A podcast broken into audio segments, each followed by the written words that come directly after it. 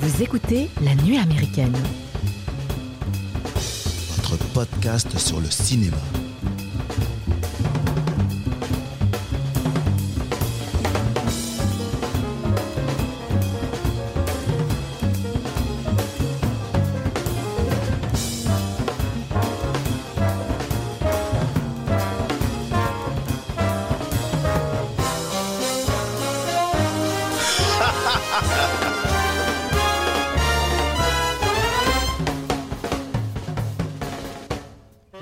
Bonjour les amis et bienvenue à la table de la nuit américaine. J'espère que votre été se prépare bien et que vos vacances approchent.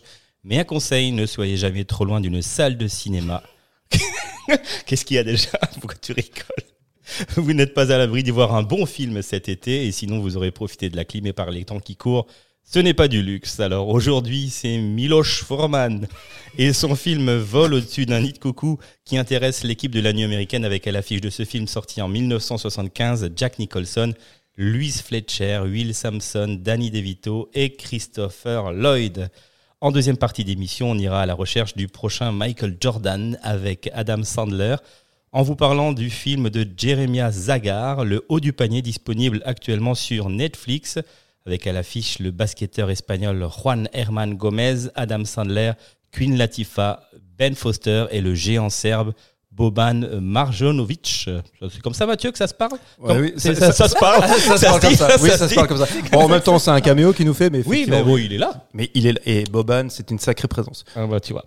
Alors nous terminerons cette rubrique actu en allant faire un tour dans le sud-ouest de l'Angleterre pour y observer les tourments de Jesse Buckley alias Harper Marlowe dans le film Men de Alex Garland sorti en salle le 8 juin dernier. Et en fin d'émission, nous n'échapperons pas, vous n'échapperez pas à la traditionnelle rubrique des coups de cœur. Et pour animer cette émission avec moi, je suis accompagné de Mathieu. Bonjour Mathieu. Bonjour.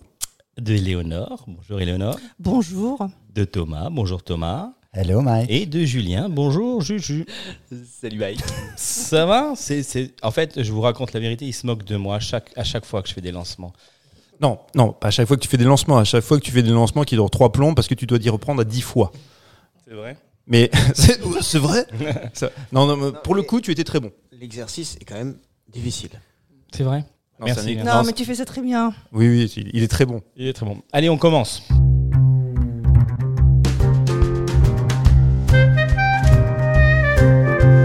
Alors euh, Mathieu, tu prends la parole parce que tu voulais faire un petit, un petit aparté euh, en préambule de, ce, de cet épisode. Ouais, ra- rapidement rendre un hommage à Jean-Luc Trintignant qui nous a coûté, quitté le 10. Mais ça Il, il nous a très coûté, cher. il nous a coûté aussi très cher.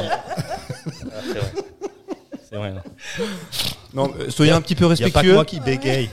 Non mais, mais moi je peux bégayer parce que je suis, je me lève tôt le matin. Je veux raconter ma vie d'abord. Non mais hommage à Jean-Luc Trintignant qui donc nous a quittés le 17 juin dernier. Euh, je pense que vous avez tous entendu à la télé. Il y a eu plusieurs hommages. Ils ont parlé euh, beaucoup de sa filmographie. C'est un des grands monuments du cinéma français qui, nous a quittés.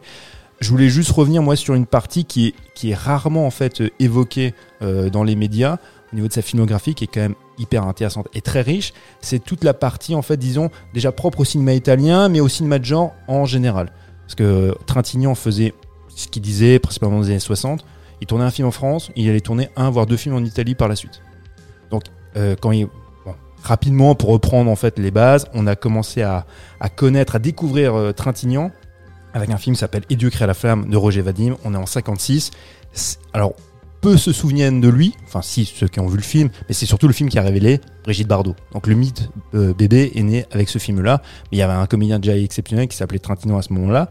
Il y a le film qui l'a fait connaître dans le monde entier, c'est le film de Lelouch, donc Un homme et une femme, qui lui sort en 66. Donc ce sont vraiment, enfin, c'est deux figures principales de, sa filmographie que tout le monde connaît. Un homme et une femme, ça a été, a diffusé aux États-Unis. C'est même un film qu'il a euh, qui lui a permis d'avoir une entrée euh, à Hollywood pour faire quelques films. Des films relativement mineurs, ça n'a pas été forcément concluant. Mais par contre, donc comme dit, il a une carrière italienne qui est très intéressante, qui moi me passionne. Aussi bien des comédies, il a tourné chez Dino Rizzi qui s'appelle Le Fanfaron. Il a tourné euh, dans la même année, en 1968, La mort a pondu un œuf de Giulio Questi, qui est un giallo, un giallo très atypique, un giallo en fait qui, qui tourne beaucoup aussi sur la question du capitalisme. Euh, parce que voilà, euh, la mort qui a pondu un œuf, ben, forcément il y a une évocation sur euh, les poules. Donc les poules, ce sera les poules et l'œuf, ça va être un peu la symbolique, tu de, du capitalisme, de comment on renouvelle les richesses et quoi.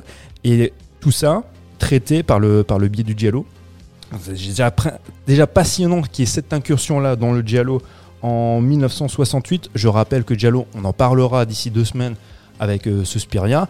Euh, c'est surtout à partir de 1969-70, avec le préfilm de Dario Argento, que ça va prendre en fait véritablement un succès euh, à l'international et principalement en Italie. Mais en 68, déjà, il a cette, cette appétence-là de chercher en fait des, cinéastes différents et des, des films en fait plus marginaux. Il va tourner donc la même année, on l'a ça, on l'a déjà évoqué, au- aux côtés de Sergio Corbucci, euh, Le Grand Silence. C'est un film qu'on avait plus ou moins en fait, traité quand on a parlé de la filmographie de, de Sonima. Là, il y a Loris qui me montre une magnifique photo, donc il joue le personnage de Silence aux côtés de Klaus Kinski. Donc si vous n'avez pas vu Le Grand Silence, je vous invite à, bah, à mettre temporairement cette émission sur pause et à louer le film ou à le regarder parce que c'est un putain de chef-d'œuvre. Et il neige.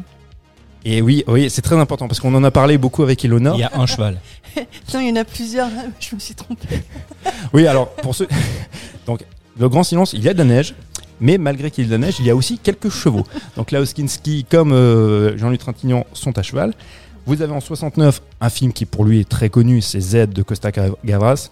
Donc voilà, bon, ça je ne vais pas revenir là-dessus, ce sont des films majeurs, mais il a continué à tourner aussi chez les Italiens, chez Umberto Lenzi. Umberto Lenzi, il, tourne un film qui s'appelle Si douce, si perverse. Pareil, on est vraiment dans le thriller de ce qu'il y a de, bah, de plus en fait malaisant et un peu machiavélique qui se tournait en, en Italie. Il va faire son, le chef-d'œuvre qui, à ce moment-là, en 1970, il considérait lui-même comme son plus grand film. Je vous invite tous, mais vraiment, hein, c'est comme Le Grand Silence, c'est un putain de chef-d'œuvre, s'appelle Le Conformiste de Bernardo Bertolucci. On évoquera Bertolucci aussi dans, dans deux semaines quand on parlera de Dario Argento. C'est un chef-d'œuvre. On touche aussi au giallo, mais en même temps, on est sur, sur une intrigue aussi extrêmement machiavélique. C'est brillantissime. Et là, vraiment, quand on parle de chef-d'œuvre souvent galvaudé, ça, c'est un putain de chef-d'œuvre à voir absolument. Il a tourné chez Philippe Labron Sans mobile apparent en 71. C'est aussi un giallo tourné en France. C'est pas courant. Il n'y en a pas eu, il a pas eu pléthore. Euh, il y a plein de choses qui vont pas forcément dans ce film, mais moi je trouve le film assez passionnant. Donc déjà Philippe Labro, je sais pas si ça vous évoque quelque chose quand on pense Philippe Labro, on pense plutôt voilà euh, des essais sur la politique, genre chose, journalisme et machin. Mais il a aussi tourné des films assez intéressants. Il a lui-même Trintignant, ça, alors ça c'est vraiment une curiosité. C'est très compliqué à le trouver. Euh, je crois que Carlotta avait sorti une édition DVD il y a quelques années, un film de 72 qui s'appelle. Alors déjà le titre est formidable. Le titre c'est Une journée bien remplie, mais le titre complet c'est Neuf meurtres insolites dans une même journée par un seul homme dont ce n'est pas le métier, avec Jacques Dufilo. C'est une espèce de road movie où bah, ils vont tuer de manière aléatoire des gens. Quand vous avez l'image de Jean-Louis Trintignant, on va dire le comédien un peu intello du cinéma français, j'allais pas dire classique ou académique, mais euh, on imagine, voilà, je sais pas moi, on imagine même chez Truffaut, on imagine ce genre de film-là.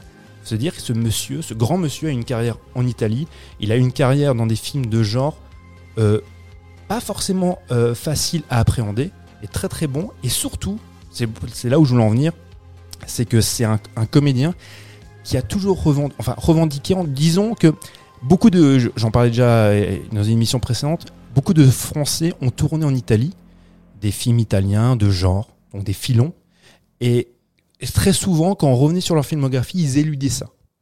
Donc quand ils faisaient des biographies, ils n'en parlaient pas. Je pense à des gens comme Michel Mercier, que j'adore, mais ne parlent pas de ça, parce que pour, ils aimaient- pour eux, ils estimaient que c'était euh, c'est pour la, pour la basse population, quoi, c'est des produits. Et Trintignant, quand tu lui parlais, je me souviens d'une interview qui est formidable, vous la retrouvez encore sur euh, France Culture, pour Mauvais Genre, euh, il parle de, l'amour qu'il a eu pour ces films-là, et surtout, il, parle d'une chose qu'on évoquera dans deux semaines, c'est l'interaction qu'il y a entre tous ces grands cinéastes italiens, et que ce soit ce qu'on peut estimer des faiseurs comme des grands artistes, et lui a navigué autour de ça, et dit, j'ai côtoyé des gens extrêmement cultivés, extrêmement intelligents et talentueux quand j'ai tourné en Italie, et c'est pour ça que c'était un véritable plaisir. Donc moi, euh, je fais partie de gens qui, qui étaient très attristés par la mort de, de Trintignant, pas tant pour sa filmographie qu'on connaît tous, voilà, euh, très franco-française, mais plutôt pour ça, pour euh, cet amour, malgré tout, pour un grand, grand, grand comédien de- d'un cinéma, voilà, euh, un peu bis, un peu genre. C'est- Et c'est très rare. Donc euh, voilà. Merci Mathieu pour cette, cette belle, ce, bel, ce bel hommage que tu as rendu à Jean-Louis. Bah oui, bah, ciao l'artiste. Ciao l'artiste. Allez.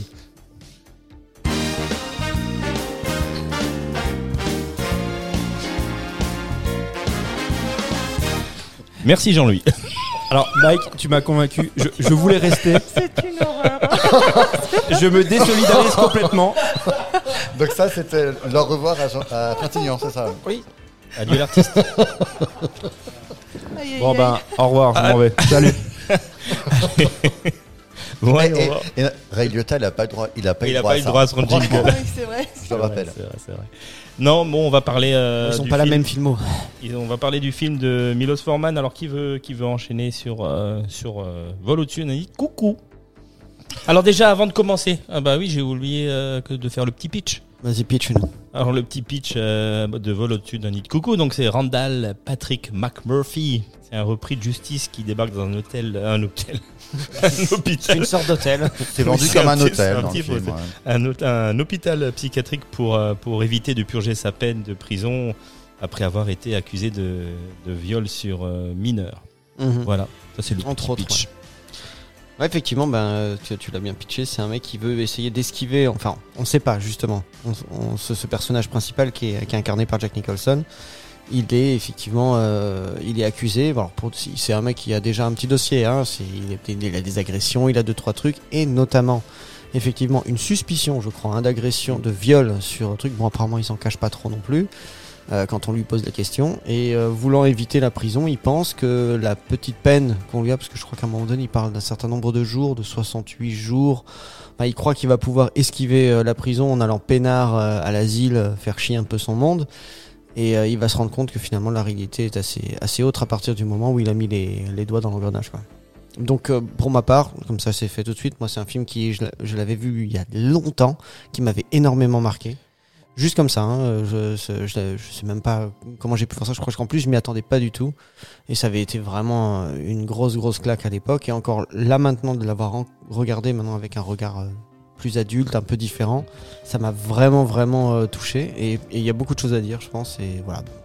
Pour, pour ma part, moi je j'avais jamais vu le film, comme d'hab.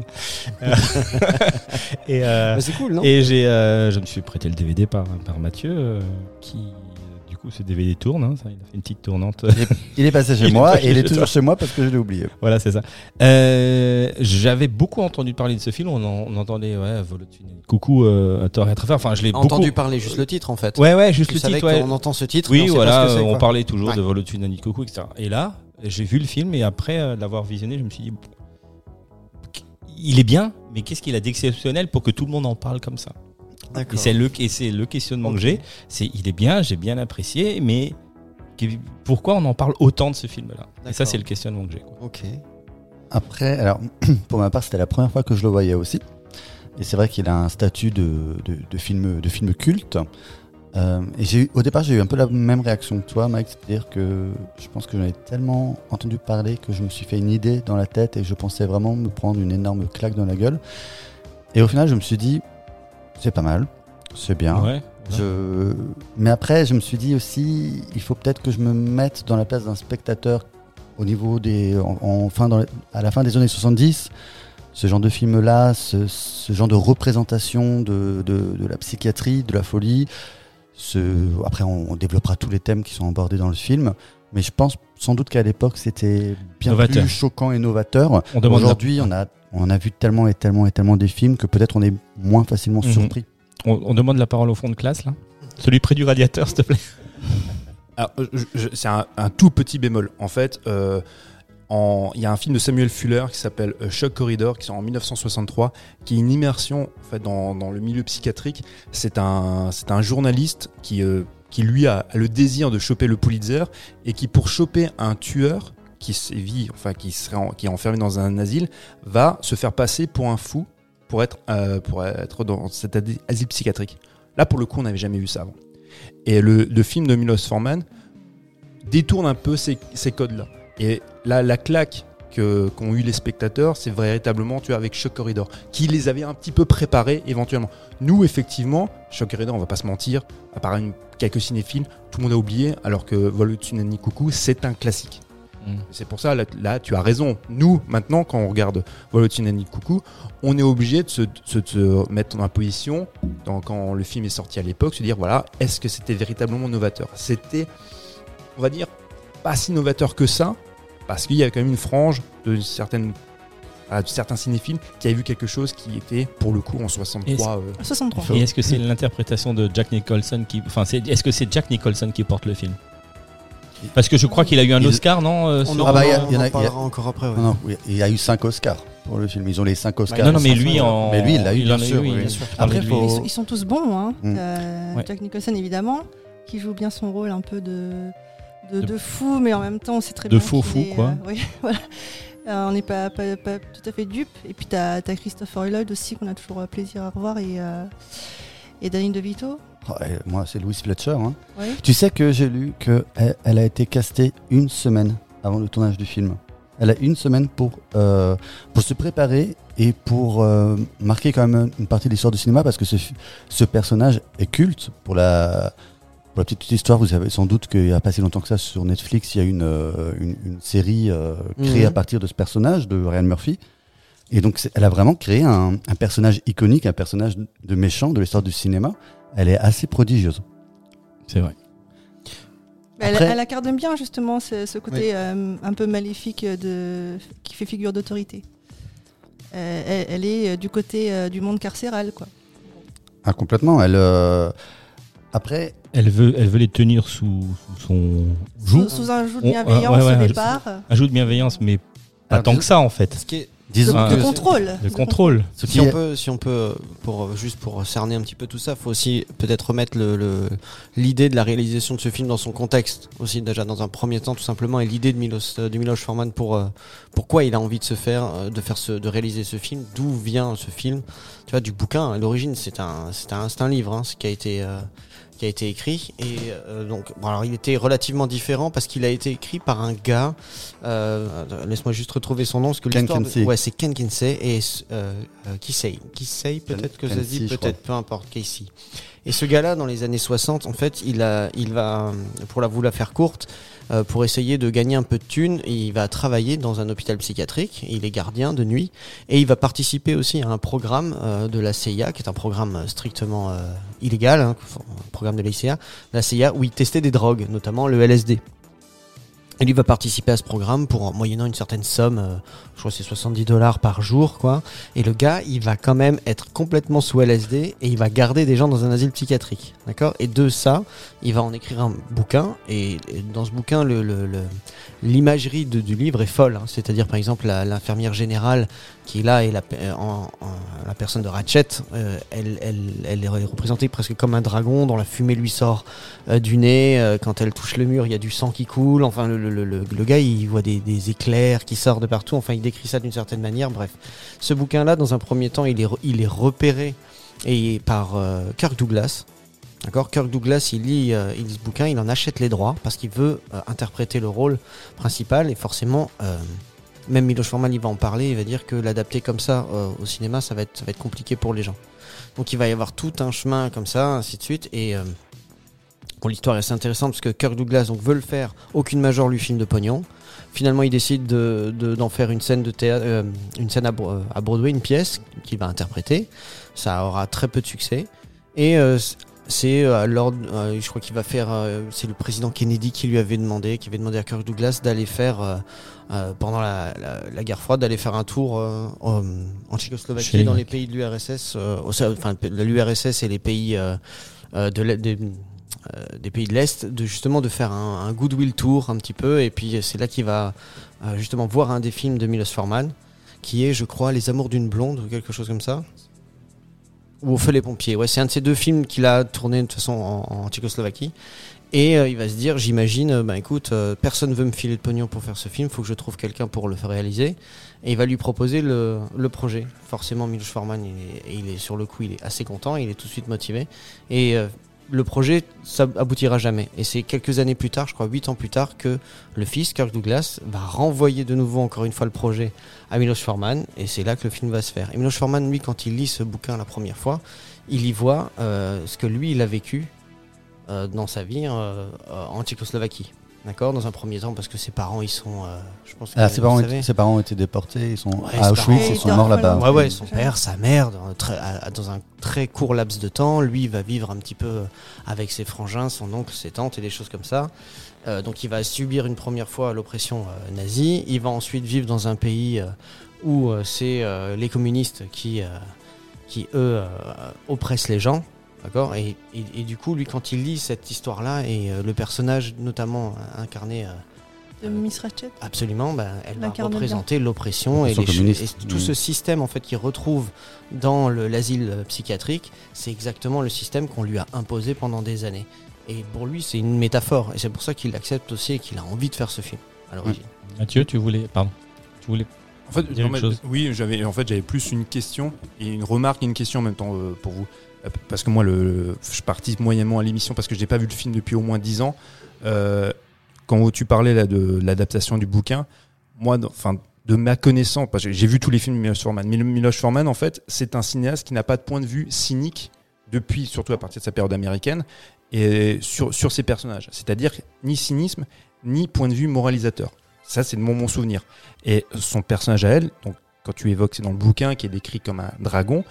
euh, je pense, enfin, et surtout, euh, j'attends de votre part une contradiction parce que je me souviens plus tellement bien du film.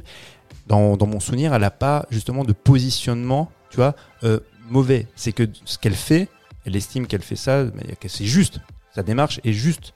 Et que, parce qu'il n'y a, en fait, il n'y a jamais de véritable antagoniste chez Milos Forman. Je m'avance peut-être un peu, mais dans sa période américaine, dans mon souvenir, et qui plus est dans ce film-là. Donc quand on la dépeint, c'est euh, le personnage de Ratched comme Mhm. quelqu'un de, de mauvais, je ne vois pas que c'est- tellement le cas. Je pense plutôt que c'est effectivement, quand tu parles c'est du communisme, euh, c'est le, principe d'enfermement et, euh, et le, l'enferme- le- le carcan sociétal est re- représenté dans ce film-là. Et effectivement, on peut être vu comme une allégorie de ce qu'ils ont vécu, euh, ce qui plus est en 68, quand, euh, ils sont, quand l'URSS euh, envahit le Tchécoslovaquie. De contrôle, d'être brimé. C'est ça. Donc je Oui. sais pas si, si, enfin, je me suis fait comprendre. Est-ce que pour Mais vous, ma- malgré c'est tout, il y a quand même cette, cette, euh, cette culpabilité qu'elle a, qu'elle a réussi à faire émerger dans le personnage de Billy, qui a quand même, qui a quand même fini de se suicider. Donc, moi, je pense que c'est quand même euh, la représentation euh, de, la culpabilité, quoi. Dans la deuxième partie, mais c'est vrai Mm. que sur la première partie du film, moi j'ai le même raisonnement que Mathieu, c'est-à-dire que pendant tout un pan du film, j'étais pas forcément choqué par euh, son comportement ou par ses décisions, parce qu'au final, elle faisait, un effet, elle faisait un effet figure d'autorité, elle est, euh, mais en même temps, elle se retrouve elle-même, elle faisait figure d'autorité, et elle se retrouve à quel- face à quelqu'un qui lui-même vient avec une position de chef perturbateur, donc qui, qui, qui vient la pousser dans ses retranchements, qui vient, la, qui vient brouiller son système. Et de là, il y a. Et là, il y, a un- il y a comme un, un match d'ego ah. qui, est- qui est en train de se mener. Et lui, et euh, du coup, forcément, moi, c'est vrai que sur la deuxième partie, en effet, les, ses décisions deviennent beaucoup plus radicales. Elle commence, je pense, à, perdre, à perdre le contrôle. Je pense que clairement, c'est un personnage qui perd le contrôle et qui tourne, qui tourne vers le, euh, vers, le vice malgré elle, tu vois. Et je trouve que le film est intéressant. C'est sur la question de la limite de la folie. C'est-à-dire qu'on est quand même sur quelqu'un au départ. C'est une infirmière. Donc c'est quelqu'un de bon, de bien, qui aide et qui vire vers la folie au fur et à mesure, tout comme Nicholson incarne potentiellement un fou qui peut, euh, au fur et à mesure du film, monter vers euh, une figure un peu de, de héros, de héros libérateur. Et je trouve que le film est très, est très juste à ce quelle est, la, quelle est la, la limite de la folie et à quel moment Mmh. on bascule. Et, et c'est un peu le loup qui débarque dans la bergerie, mais pas vis-à-vis des patients, euh, pas vis-à-vis de ses pairs, mais vis-à-vis de, De cette, de cette ouais. autorité. Et, euh, et moi, je, je trouve ça plutôt bien de bousculer l'autorité. J'ai un problème avec ça, C'est très juste dans le sens où justement, comme tu dis, le casting de cette euh, de cette femme et la façon dont elle a été euh, apprêtée, elle, euh, et, et, et son visage, elle est quand même angélique. Des fois, elle est, elle est vraiment, c'est une jolie femme déjà. hein. Et elle reste toujours très très calme.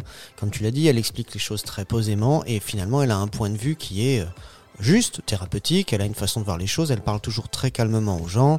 Elle leur invite à la, elle les invite à la parole. Enfin, elle, elle, elle a rien de mauvais, si on, a priori, tu vois, mis à part certaines choses. Il y a un moment quand même où, où la bascule, comme tu es en train de le dire, se fait. C'est quand, euh, après une certaine période de probation où ils sont en fait, ils sont en train d'évaluer. C'est-à-dire, McMurphy est emmené ici euh, pour l'évaluer et pour savoir si effectivement il est fou ou pas. Est-ce qu'il peut purger sa peine ou est-ce qu'il doit euh, finalement être enfermé dans un asile? Et à un moment, la dernière décision, c'est à elle euh, que- qu'elle revient. Donc tous les médecins se- se- s'expriment. Le directeur de l'asile, qui d'ailleurs est un vrai directeur, ah, c'est aussi une histoire assez folle et d'ailleurs ce qui fait que le jeu des personnages est excellent. Et lui, il donne son avis, deux, trois autres médecins donnent son avis, et la finalité, la, décision, elle, elle lui revient à elle. Et c'est elle qui décide à ce moment-là de lui dire, moi je pense, en, plus elle le dit avec des, mots euh, euh, très, encore une fois, très, très, euh, comment dire, très gentils, et ça va dans le sens où je veux l'aider, je pense qu'on peut l'aider, et il faut qu'on le garde. À ce moment-là, il est impossible, en tout cas pour moi, de dire dans le film, est-ce qu'elle fait ça sachant qu'elle va gagner son défi ou qu'elle relève le défi qu'il lui a lancé, c'est-à-dire de, parce qu'à un moment donné, il parie aussi avec les autres euh, pensionnaires en disant, euh, moi je vais la faire, euh, je vais, je vais l'emmener au bout cette meuf, je vais la faire faire craquer, je vais la faire vriller exactement. Et elle, elle se dit peut-être, moi je relève ce défi-là et c'est moi qui vais t'avoir au bout du compte. Mais à aucun moment c'est euh, dit de manière explicite. On a vraiment l'impression dans ces mots, dans ces termes en tout cas, qu'elle, son idée, ça reste de le soigner.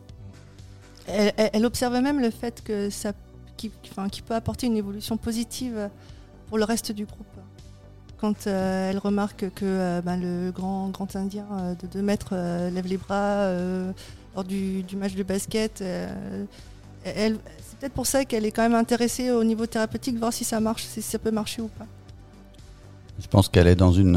ce film, c'est une véritable expérience sociologique. Elle est en train de, mener cette expérience, une expérience de groupe, une expérience collective, et à laquelle elle va apporter, euh, elle, son, sa, croyance, sa croyance scientifique. Et je pense qu'en effet, à aucun moment, elle, n'est, elle ne pense faire le mal, sauf potentiellement à la fin. Après, c'est un jeu de pouvoir quand même. Mathieu? Euh, moi, je rejoins, euh, je rejoins Thomas pour une fois. C'est rare. c'est rare. Non, mais je, je suis d'accord avec. Enfin, dans mon souvenir, hein, c'est pareil, hein, c'est un peu lointain. et Il y, a, il y a une volonté en fait sociologique de ce qu'on appellerait c'est la, la recherche scopique, c'est-à-dire que tu, tu observes l'autre tout en voulant et- être observé. C'est donc et il y a un effet de miroir qui se qui se qui se crée. Et donc du coup, quand tu dis qu'elle euh, qu'elle qu'elle elle, elle vire également, il y a une folie qui la rattrape. C'est ça, c'est que finalement. euh, la, quête sociologique, enfin le, travail sociologique qu'elle voudrait mettre en place, en fait, ça renvoie sa propre image. Il y, a un, effet miroir et c'est ce que lui-même essayait de reproduire déjà dans son film, pas le film d'avant Taking Off, mais Au feu les pompiers, c'est que euh, la, société, en fait, euh, les, garants de la, du- de la société observent en fait les, les animaux qu'ils essaient de domestiquer et qui leur envoient une image qui eux-mêmes vont les pervertir. Et, Qui, et- oui, et qui les punissent aussi avec et la botomisation. et qui les punissent. Et, et c'est et en fait c'est en fait c'est là où je trouve que son cinéma est assez passionnant, c'est parce que il fait ça, mais je, pareil, hein, je, là je, recherche dans mes souvenirs, sans cynisme et sans point de vue moralisateur. C'est-à-dire que même si lui a été sujet en tant que Miloš Forman a été sujet à ça, cette oppression et qu'il a quitté la Tchécoslovaquie, ça a été pour lui terrifiant, c'est qu'il garde quand même cette image de disant voilà les gens qui sont au pouvoir au feu les pompiers c'est ça en fait. Je sais pas si vous avez vu le film. C'est une espèce voilà aussi d'allégorie. C'est que les pompiers représentent dans un bal ils représentent le, communisme. Et les jeunes en fait bah, ils refusent tout. Ils refusent de danser ils refusent le concours de beauté. Et, tout d'un coup ils vont renvoyer à ces, à ces le fait qu'ils ne sont pas capables de tenir une société. Et du coup eux-mêmes vont être victimes de la société qu'ils veulent mettre en place Donc c'est cette vision scopique là qu'ils ont et que elle, Ratchet, dans mon souvenir, c'est ce qu'elle vit aussi. Ce qui est fou, c'est que c'est en plus, c'est absolument l'anticipation de ce qui va arriver au, régime, au régime communiste, à l'URSS, quoi, finalement. Parce que c'est exactement ce qu'ils ont voulu faire après justement le printemps tchèque, euh, d'écraser euh, cette ouverture qu'ils ont essayé d'avoir le Parti socialiste. À un moment donné, en fait, le Parti communiste, pardon, le Parti communiste euh, en, République, en Tchécoslovaquie, ce qu'ils veulent faire, c'est s'ouvrir un petit peu et euh, euh, laisser les gens avoir un petit peu plus de liberté. En gros, en gros, c'est ce qu'on essaie de dire, et jusqu'au moment donné où justement les partisans de l'URSS, eux, sont pas d'accord et vont venir écraser cette révolte, en tout cas cette ouverture d'esprit qu'ils essayent d'avoir, et on va leur empêcher absolument de, s'ouvrir et de se, de se libérer en tant que population. Et bah, ça va leur retomber dessus parce qu'au final, le, le- ce mouvement va, s'é- va, va mourir aussi. Donc, euh, C'est ce qu'incarne McMurphy. Absolument, donc C'est- ce qu'on voit, c'est ce que. Mathieu est en train d'expliquer dans, le, dans un des films. Ça, c'est un film qu'il a réalisé quand il était encore euh, euh, en Tchécoslovaquie.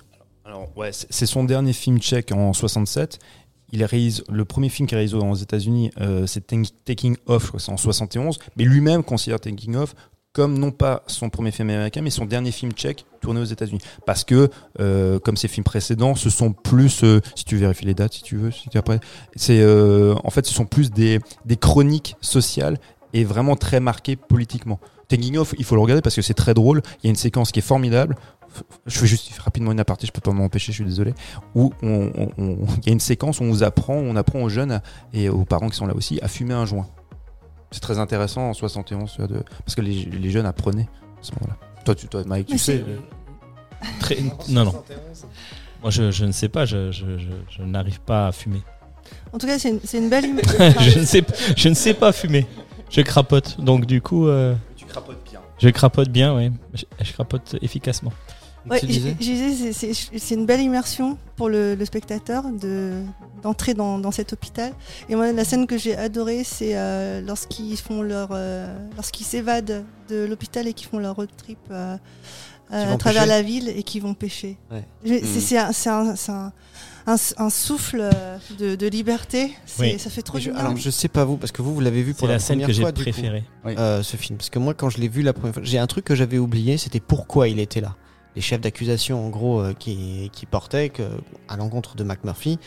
Et euh, déjà, la, la notion, tout de suite, ça m'a mis dans le bad parce que j'avais, je me rappelle de l'empathie que j'avais pour ce personnage, tu vois. Eh oui. Comme tu dis, Moi, je m'en qui- souvenais pas non qui plus. apparemment, Ouais, a- ouais. il- comme tu le dis, à plusieurs reprises, euh, dans, dans la rébellion euh, qu'il qu'il va apporter Ou le match de basket aussi. dans truc en- de baseball, ouais, pour les, World Series. Ouais. C'est du baseball.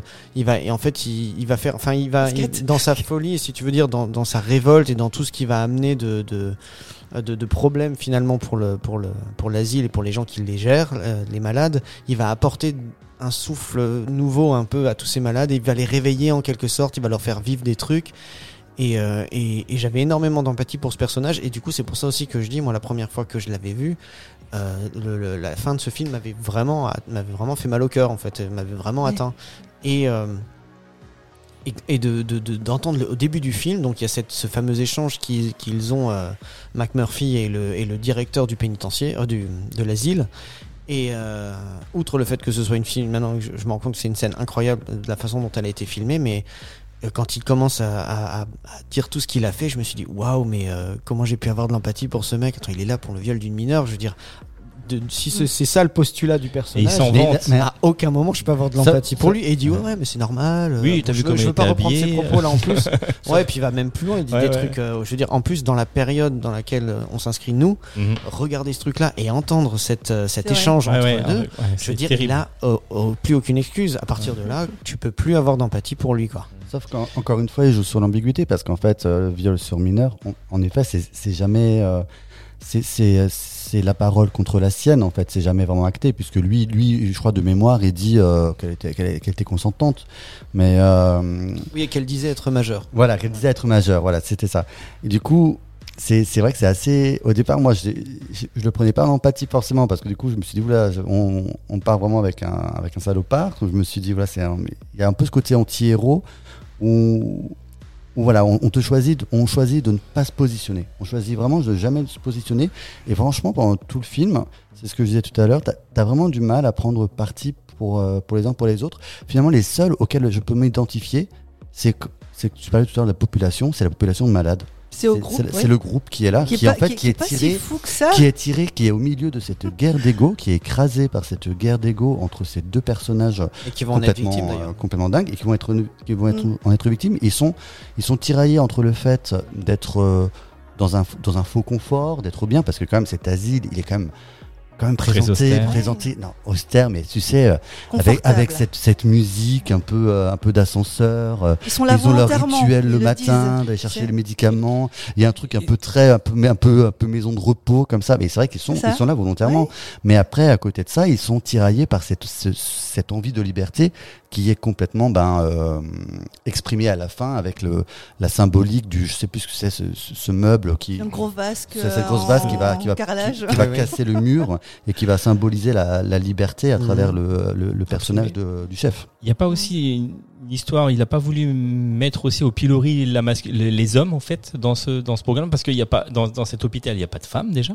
Enfin, a- Tu veux a- dire de malade Ouais non mais parce que là les hommes sont représentés tous avec des vices, soit avec des vices, soit avec des maladies mentales, soit ils sont là déjà ils sont parfois là par leur propre volonté, ils sont pas forcément là euh, parce que ils ont été diagnostiqués fous parce que parfois Mhm. enfin voilà Oui, pour, Et- pour beaucoup d'entre eux, mais- ils sont là de plein gré. De plein gré, ouais. Ouais, et, plein gré. et, et, euh, mais je trouve que les hommes sont représentés, euh, ben, soit ils sont très simplés, trop, soit ils sont euh, déficients euh, mentaux, soit euh, c'est des violeurs. fragiles. Voilà, et, et ils sont régis par une, euh, par- ils sont dominés par la femme qui elle euh, montrée comme une femme castratrice en fait. Et c'est marrant parce que tu vois, moi j'étais plus choqué. euh, ça, c'est un peu le bémol que j'ai avec le film, et alors sans doute parce que c'est une autre époque et je pense qu'aujourd'hui ça, ça aurait plus du mal à passer.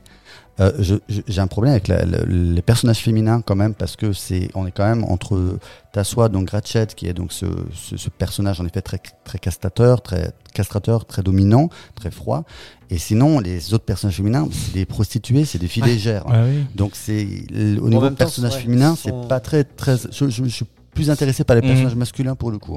Non, c'est ouais clairement. Bon après, effectivement, est-ce que c'est la période C'est une chose. C'est une chose. Après, je, je me pose la question moi de savoir parce que le film a été tourné dans un vrai asile. Mhm. Le, il y a beaucoup de gens que tu vois euh, à l'écran qui sont de, figurants, ouais. de- Figurants. Ouais. Alors il y a beaucoup de figurants. Alors il y a 85 euh, euh, personnes malades de l'asile qui ont participé au film, un peu plus d'une trentaine qui ont eux, été des figurants, d'autres qui ont participé. En plus, il y a des anecdotes folles. Genre, euh, parce que tu sais, c'est des années 70, euh, c'est les mecs s'en foutent, ils, ils veulent faire leur film, ils font leur truc. euh. Michael Douglas l'explique, c'est un truc de dingue. Ils s'en sont rendus compte plus tard, mais Producteur, gens- hein, Michael Douglas. Michael Douglas, voilà, qui est producteur sur ce film, effectivement, et qui, et qui, euh, donc, le, le process, en fait, ils ont fait avec Michael, Douglas, c'est l'autre, l'autre producteur associé, je sais plus comment il s'appelle. Ils font à un moment donné aux États-Unis, donc, le tour des asiles, pour demander justement euh, à filmer, à faire des trucs. Et cet asile-là, euh, qui est à Salem, c'est euh, le seul où on les accepte sous condition de faire participer les patients euh, comme une, une expérience pédagogique. Il faut que ce soit quelque chose comme ça. Donc le, le mec est très euh, progressiste aussi, le directeur. Euh, il va accepter plein de choses. Il va accepter le fait que c'est une fiction et que par exemple on va voir les scènes qui sont quand même des scènes de torture des patients, euh, en la personne notamment de, de, de McMurphy, euh, Nicholson qui se fait euh, faire des électrochocs et à la fin, ben, la- comment on appelle ça Lobotomie. tré- Trépanation ou Lobotomie. lobotomie, ouais, enfin bon, il, il leur en font un légume. Et, euh, et, et donc, euh, quand ils sont dans ce truc-là, déjà, c'est un vrai lieu de soins. Donc, j'imagine qu'il y a déjà des quartiers hommes-femmes. Je sais pas s'ils mélangent trop, euh, en plus, ne serait-ce qu'à cette époque-là. Donc, peut-être aussi ceci explique cela.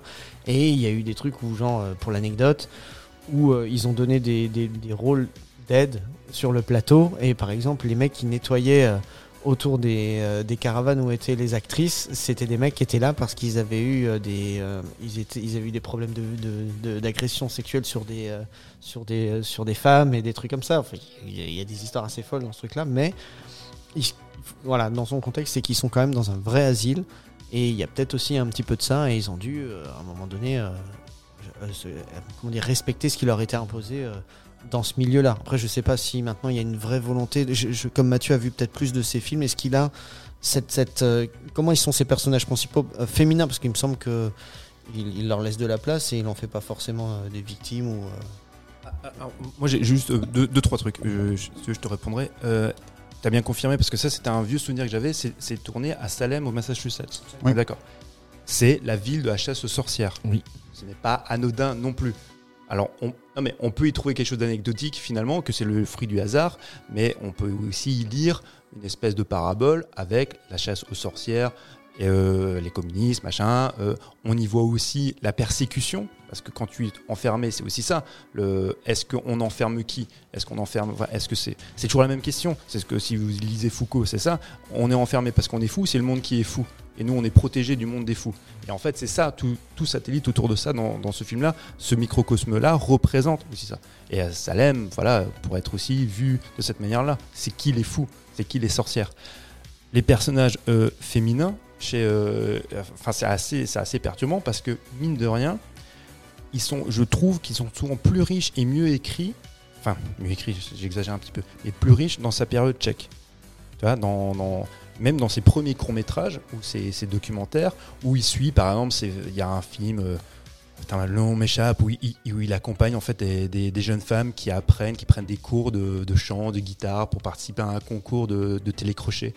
C'est très juste et c'est très beau et ce sont des, vraiment des personnages féminins. Moi, enfin, ce qui m'a marqué quand j'ai vu ce film-là, c'est euh, à quel point les jeunes femmes n'ont pas véritablement en fait euh, euh, l'audition, le court métrage l'audition en 1963.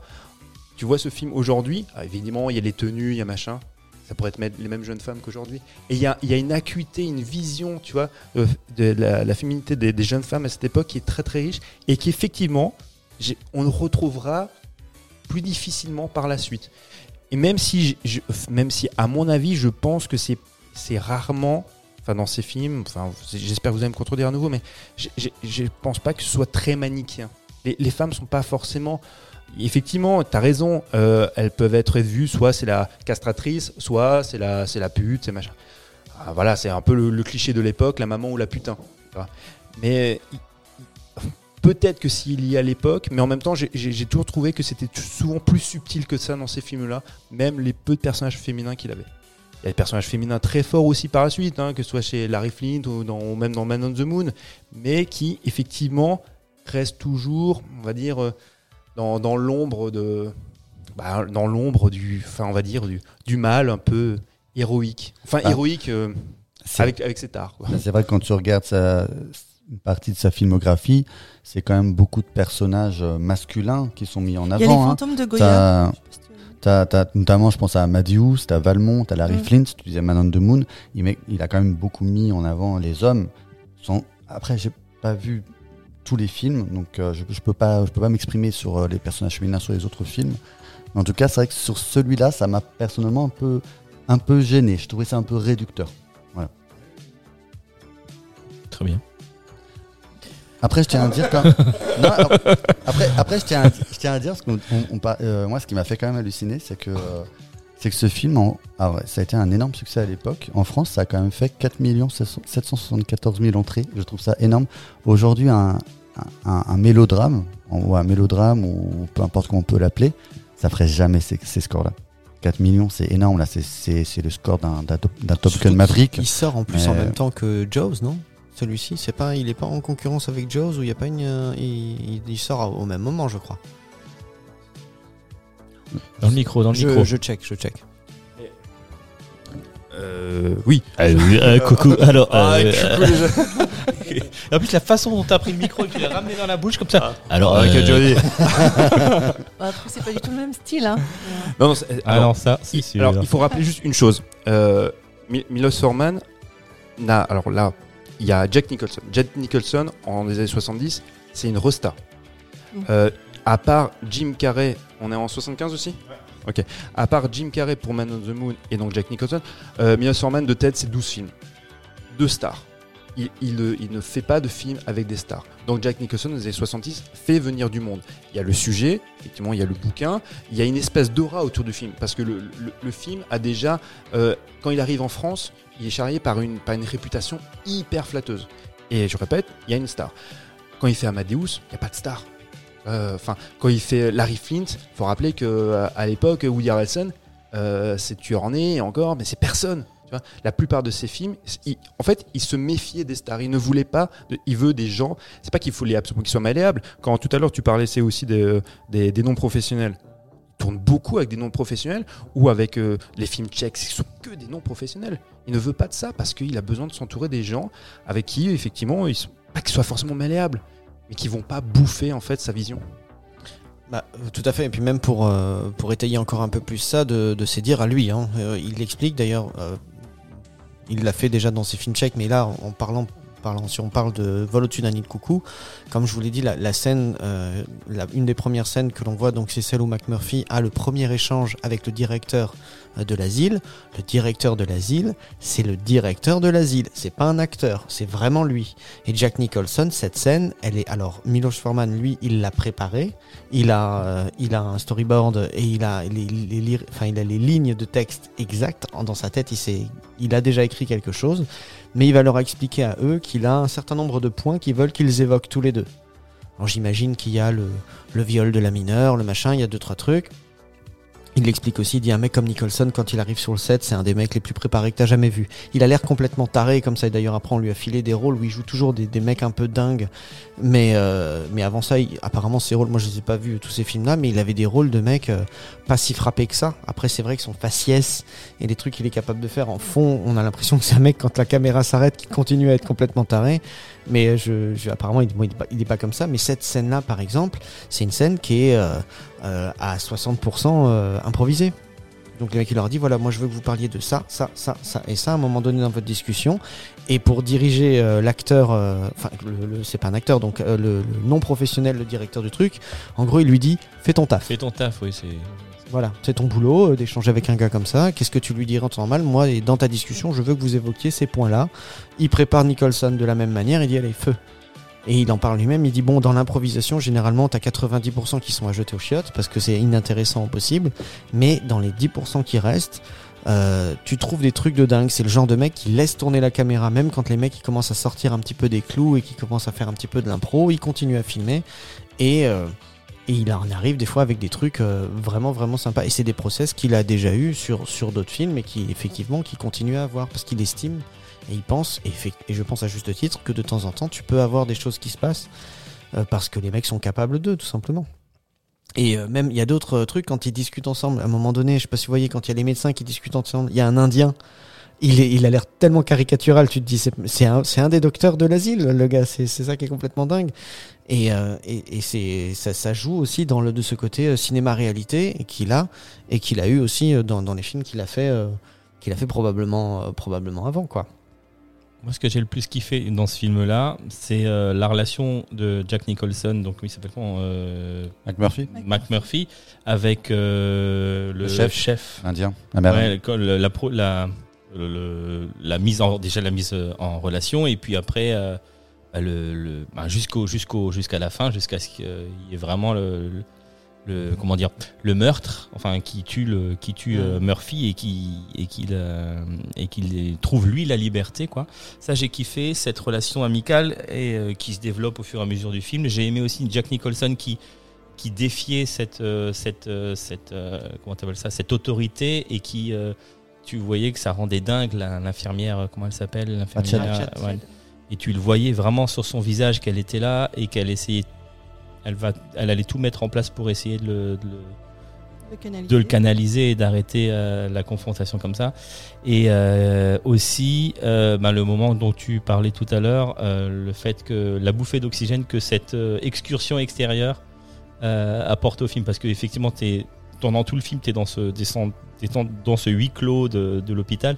Et dès qu'ils sortent, et en plus il emmène tout le monde faire sur. Et en fait, c'est drôle. C'est- très il y a drôle. c'est très drôle. Il leur, il leur invente une, une carrière de scientifique en plus, je Mais crois bien, c'est ça. hein Ils ont tous une Et, euh, gueule. C'est euh, tous des, doc- c'est tous des Alors, docteurs. docteur et puis, machin. et puis il passe, il passe d'un, d'un, d'un, d'un endroit très clos, très fermé, à un endroit euh, ça, ça, ça où, vaut, c'est- euh, où il y a l'horizon et l'infini, quoi. Tu vois ça ce vaut tous les médicaments du et, monde. et- et c'est ça que j'ai le plus. En fait, c'est cette scène-là, ce, ce, ce morceau de scène de, de ce film-là que j'ai le plus kiffé. C'est une soupape euh, aussi bien pour les spectateurs que, Que- pour les, Ah que oui, pour les. c'est ouais. vrai. Pour vous, c'est une libération aussi en tant que spectateur. Ah oui, oui, ça c'était sûr. Mais après, moi j'ai beaucoup aimé aussi le, le personnage de l'Indien. Après, je pense que ça, ça représente vraiment, ce qu'on, comme ce qu'on disait, ce, un peu ce côté loop sur euh, une petite population. Il y a un côté un peu, un peu macro où il, où il réunit plusieurs, euh, plusieurs profils différents et notamment, bah, notamment un invisible, c'est-à-dire, c'est-à-dire euh, un Amérindien qui, euh, ben, qui se tait, qui, euh, qui, qui a eu, euh, ben, qui a perdu ses parents d'alcoolisme. Mhm. Donc c'est un sujet quand même assez, assez fort et assez actuel de, de l'époque qui a traumatisé, je Mhm. pense, une, une partie de l'Amérique. Et, euh, et c'est d'autant plus beau que c'est ce personnage-là, ce, euh, cet insoumis, enfin, ce, pas l'insoumis plutôt, mais cet invisible qui réussit à s'échapper oui, du et, qui- coucou. et- et le meurtre, qui, enfin le fait qu'il tue, qu'il qu'il tue Murphy, c'est aussi euh, c'est euh, le, le chef donc qui donne la liberté, qui redonne sa liberté à Murphy après avoir euh, Parce que lui, cette- lui a donné la sienne. parce que lui il a donné la sienne et puis euh, par, après cette lobotomie, hein, c'est ça, il était plus rien donc il lui donne encore. Ah, lui, enfin, légume, il le rend là, libre il- il- ouais. en, en le tuant quoi. Il lui dit ok t'es plus rien, moi je vais te rendre ta liberté, tu Une euthanasie. oh, une euthanasie quoi là et, et de ce coup là et après lui il prend le- la poudre d'escampette Oui, parce et que- il retrouve sa liberté. C'est vrai Et en plus en réalisant, l'utilise- en réalisant une euh, vision qu'avait eu Murphy de, de- de son euh, évasion qui était totalement impossible au moment décrocher où il a- le robinet de centrale de la salle de bain il là a- le gros Effectivement, oui. et le jeter contre la il met fenêtre. au défi euh, tous les autres c'est pensionnaires. ça, quoi. c'est sa Mais manière c'est- de. mais c'était le seul à pouvoir le faire. C'est sa manière le- de le remercier parce qu'au final, c'est vrai que ben c'est comme, comme comme vous avez dit, c'est c'est grâce à McMurphy lui a aussi rendu sa liberté. C'est C'est-à-dire ça. qu'au départ, il ne Mm. parle pas. Il y a un côté d'un peu de, ben, de, de, de, de peuple opprimé. Il ne parle pas. On le pense sous muet. Et Mm. c'est McMurphy finalement qui va qui va par son contact lui rendre la parole, qui va qui, qui va le sociabiliser et, qui va sans doute lui donner ce goût de la liberté. Et il y a le jeune Billy aussi qui est très touchant, Mais justement, il y a une, il y a une euh, tout à qui fait est comme- joué par Brad Brad Dourif. Dourif. Ouais, d'accord. Mais en plus, alors, ce casting, quand on dit les noms comme ça, quand tu vois leur tête, c'est ouf parce qu'à l'époque, tu les as vus, tu sais pas qui c'est. Mais euh, que tu as des De Vito. euh, Christopher Lloyd. Christopher Lloyd, c'est sa première. ben voilà, exactement. T'as euh, bah, justement Dourif qui va être pour euh, tous ceux qui, des années après, vont être fans de la trilogie du Seigneur des Anneaux, euh, qui va quand même être Langue de Serpent et qui. euh, comment c'est son vrai nom à lui encore euh, Enfin bon, peu importe, mais c'est euh, c'est c'est c'est un- c'est quelqu'un quand tu le vois, tu le tu le revois après, tu dis purée, c'est incroyable, c'est ce ce gars-là. Et euh, pour en revenir à l'image qu'a ce film, c'est c'est justement ça, comme tous ces gens sont en fait euh, as- pas asservis, mais ils ont accepté en fait leurs conditions. Tu vois ce que je veux dire là, ce qu'on leur impose pour leur bien-être. Ils ont l'air, comme tu l'as dit, quand on y arrive euh, avant que justement ce soit le bordel que, que McMurphy va créer, bah, finalement c'est quelque chose où les gens vivent plutôt bien, dans un certain confort. Ils ont quand même peur, parce que ça on va le voir un peu plus tard, parce qu'il existe des châtiments, d'accord Parce que Et on le derrière- voit après. derrière, exactement, Les derrière de la, choc. euh, la bien-pensance et la, les- euh, comment dire le- le- le- la gentillesse entre guillemets ou en tout cas l'attention que peut avoir le corps soignant pour ces gens-là. Derrière, il y a une véritable oppression. On les, on les muselle et puis on, comme ça, on peut faire ce qu'on veut et on garde le pouvoir sur eux. C'est, c'est encore ça, ça parle pour à l'époque. euh, on peut parler pour n'importe quel régime autoritaire, mais même dans un pays et on le voit encore maintenant nous où on pense être dans des pays plus démocratiques, parce qu'à un moment donné, elle va aussi. Moi, c'est pour ça que euh, moi j'ai trouvé que c'était même une image à un moment donné euh, de, la société plus occidentale euh, et démocratique, parce qu'à un moment donné, quand il veut quelque chose, il dit ok, bah mettons ça au, On au vote. vote. vote. Voilà. Et elle va réussir match. parce qu'elle sait très Elle bien sait comment. que ça va être très compliqué pour lui de l'avoir ce vote. Et d'un autre côté, lui, il, il va représenter parce que pour en revenir sur ce que tu disais, à la relation qu'il va avoir avec les différents personnages et notamment euh, euh, le, le personnage donc comme tu disais de, de Brad- interprété par euh, Brad Dourif qui est euh, Billy. Mhm. Si tu veux, lui dans sa révolte face à ce système.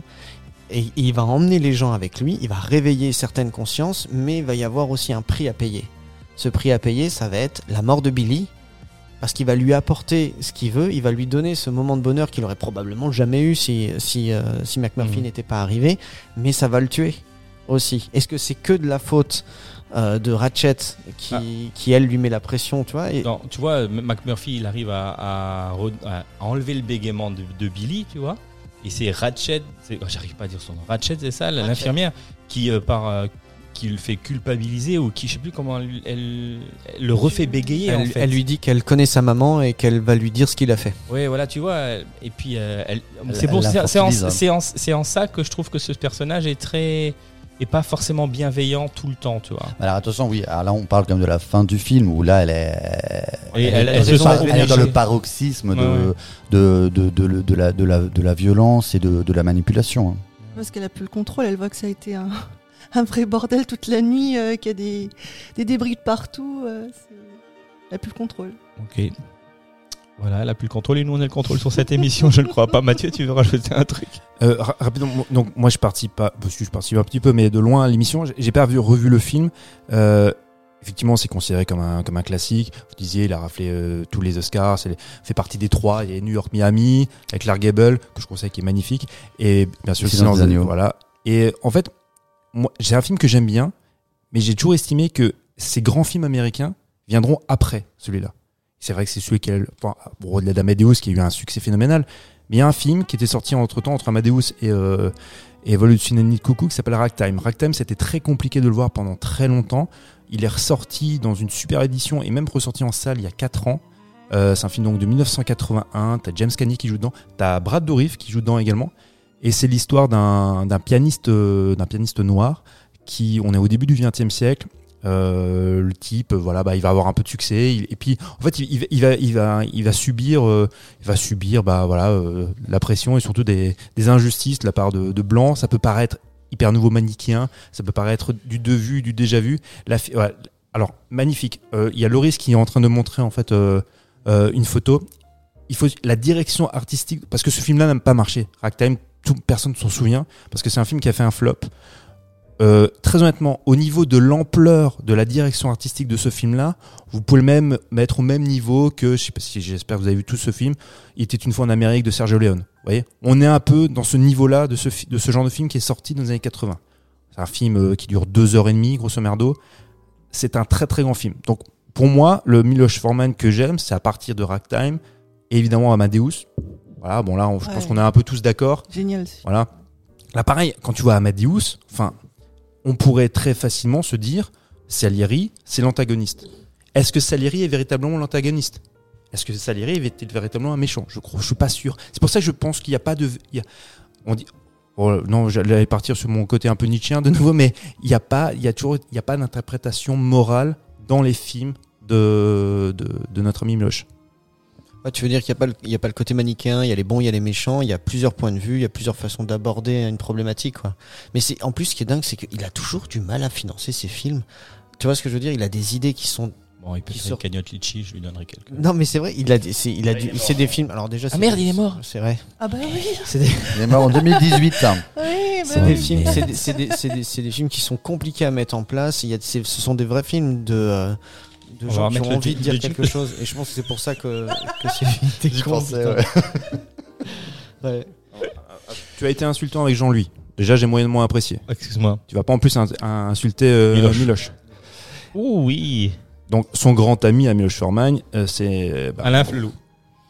non non mais non non, non, non, non Mike, arrête s'il te plaît. Non parce que là ça devient, ça devient D'accord, malsain. D'accord, d'accord. Jean-Claude Carrière. Non, ça n'évoque personne, ça, ça. Jean-Claude Carrière, donc immense écrivain, immense scénariste qui a beaucoup collaboré avec Buñuel et avec Miloš Forman. Ils étaient très très proches. Qui aussi nous a quittés il y a pas si longtemps. Si vous voulez entendre un, homme qui parle de manière mais élogieuse évidemment mais passionnante du travail de Miloš Forman, écoutez les interviews de Jean-Claude Carrière, c'est passionnant. Déjà c'était un homme passionnant. Alors et donc et du Euh, coup je voulais ju- Oui, non, vas-y. non bah Mais t'as le temps, vas-y. c'est vrai, fait. Non, mais sans essayez de vous procurer Ragtime. Regardez, euh, bien sûr, Amadeus, si vous l'avez pas vu, ce serait, bien dommage d'avoir loupé ça. Mais ouais, Ragtime, c'est un très grand film, surtout que c'est un film qui est vraiment euh, pas très très connu. Euh, Larry Flint, voilà, c'est sympa. Mais euh, J'en profite avant, avant, avant qu'on clôture sur, euh, sur le film. J'ai un petit fun fact. Le, euh, j'ai, euh, vous savez pourquoi, euh, pourquoi Nicholson porte, a, a ce bonnet iconique, hein, parce que c'est, c'est quand même assez iconique ce, ce, ce bonnet qu'il, a, Mhm. qu'il a dans le film. Non, vas-y. Commandant Cousteau. Et en fait, c'est, c'est pas du tout un, un, un- un choix artistique euh, forcément, puisqu'en fait, 15 jours avant le tournage, il s'était fait faire des implants capillaires. Et je trouvais Ah ça assez drôle. en plus, il foutait des pattes de fourmi. Ah ouais, je crois qu'il faisait euh, des poils d'araignée sur la tête. Ouais, ça ressemblait à ça. ouais. Une horreur. Non, c'est vrai Ouais, Il c'est a vrai. d'ailleurs eu, c'est pas à cause de ça qu'il a eu une semaine de retard de, sur les euh, rehearsals, sur les, sur les répètes. Parce qu'il me semble qu'il y a eu une volonté de, de Minoche, c'était d'aller, il voulait vraiment, euh, qu'il y ait une, une vraie immersion de, de, de ces personnages dans, dans cet asile. Et il les a fait venir deux semaines avant euh, pour euh, rencontrer bah, les malades, les gens qui travaillaient là-haut, pour s'imprégner de l'ambiance. Il y a même des, enfin, il y a des histoires folles où les mecs ont dormi carrément au bout d'un moment sur place. Ils y étaient presque bien, en fait, pour la plupart des acteurs. Et il y a plein d'acteurs qui, euh, qui sont complètement dingues. Mais on en parle, on en parle, on a parlé de quelques-uns. Mais il y en a d'autres. C'est des visages qu'on a vus, bah, déjà dans les films de Miloche qui reviennent souvent. Et c'est des, c'est des, des, des têtes que tu ne peux pas oublier quand tu les as vus. Et pourtant, tu connais pas leur nom, quoi. Tu vois Mm. Et t'as des mecs, par exemple, comme euh, Vincent euh, Schiavelli, quoi. Ah ouais. Mais ce Ah mec, ouais, il est terrible. mais il a une gueule de cinéma. incroyable. Et C'est lui, c'est lui, excuse-moi, c'est lui qui donne le cours dans Taking Off comment rouler les joints. Donc c'est un, effectivement c'est un acteur euh, emblématique chez. Parce qu'il a, il a un faciès quand même très. ah, voilà, ouais. regardez, c'est lui. Oui, exactement. Ouais. Donc, il a vraiment un faciès. Mais il n'a très, pas très joué dans les. Si, mais il a dans joué les dans. Dans les. Dans, ah, pas dans lui. Ghost. Dans Ghost. Dans Ghost, il a joué, il a joué dans. Ghost, c'est Ouais. l'homme du train dans Tout à Ghost. fait. Je l'ai vu, il m'a tout de suite fait rappeler. Ce... Ouais, ouais. Ouais, Ouais. Bon, après, il a une tête un peu inquiétante. Alors Mike ne connaît pas les films de Forman. Il connaît, il connaît. il y a- mais alors Ghost. voilà, oui. voilà, on en est. Non, mais Ghost, c'est un. C'est, c'est, C'est la poterie, No ghosting. Non, mais Ghost, c'est normal que tout le monde connaisse ce Bien film. sûr. Bah oui, non, mais écoute, Mais très ce- bonne référence. Beaucoup de gens vont visualiser euh, L'homme du train. dont on parle. Et effectivement, et tu le dis aussi parce qu'à un moment donné, tu parles du mec qui est dans les Goonies. Et tu as raison. Il Mais est oui, il aussi est dans les Goonies. On le voit euh, euh, juste un tout petit moment, mais il y a aussi, je sais plus comment s'appelle ce personnage, l'homme- qui a aussi un visage très très très particulier et à qui on file de, du whisky. euh, à travers un, un tuyau. Mais parce que quand je voyais le film, je dis ce visage, je le connais, je l'ai vu sûr. quelque part, mais oui. je ne sais pas où. Et euh, voilà. Ouais, Moi, qui des avais, ballons pour moi qui Ghost, avais le souhait hein. De, de faire une émission un peu élitiste, si nos auditeurs ont comme, euh, tu vois, comme, comme, je sais pas, comme, comme point de repère Ghost et non pas Volutine un nid de coucou, on peut arrêter. Là. Ah, mais- À un moment donné, il faut faire quelque chose, les gars. Mais il en faut pour tous les, les goûts, non? Mais toi, toi, t'es un bon goût, toi. Juste un truc, moi, par rapport au jeu des comédiens, Jack Nicholson, vous avez pas le sentiment, enfin, pareil, hein, je peux peut-être me, tromper un petit peu, mais Jack Nicholson, donc tu disais, reçoit un Oscar pour ce film. Oui. Ouais. Vous avez pas le sentiment que à partir de ce film, c'est là où il, a, il va jouer sur tous ces tics de comédien, le sourire carnassier, tout, le Jack Nicholson qu'on connaît. C'est, ben oui, mais moi, en fait, c'est ça que je déplore un petit peu. Parce que je sais pas si vous avez vu le film de Jack Nicholson avant.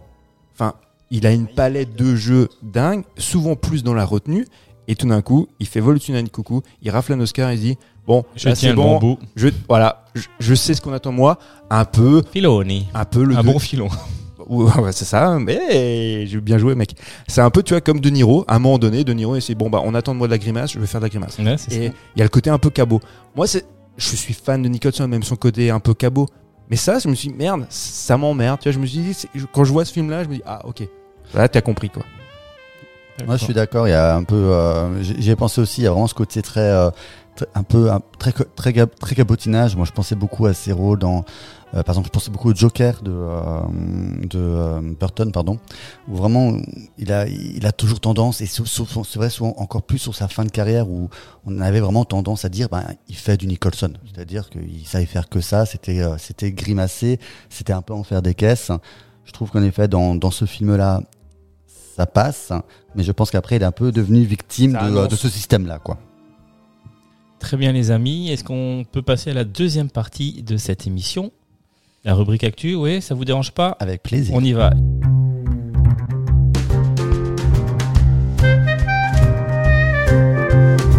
Et ben pour, euh, pour ce faire, on va accueillir Loris qui va rejoindre euh, le micro tout de suite pour parler du film de Jérémia Zagar, Le haut du panier, avec euh, à l'affiche Adam Sandler, Queen euh, Latifah, Ben Foster et euh, la personne à qui je voudrais ressembler la prochaine fois, Juan Herman Gomez.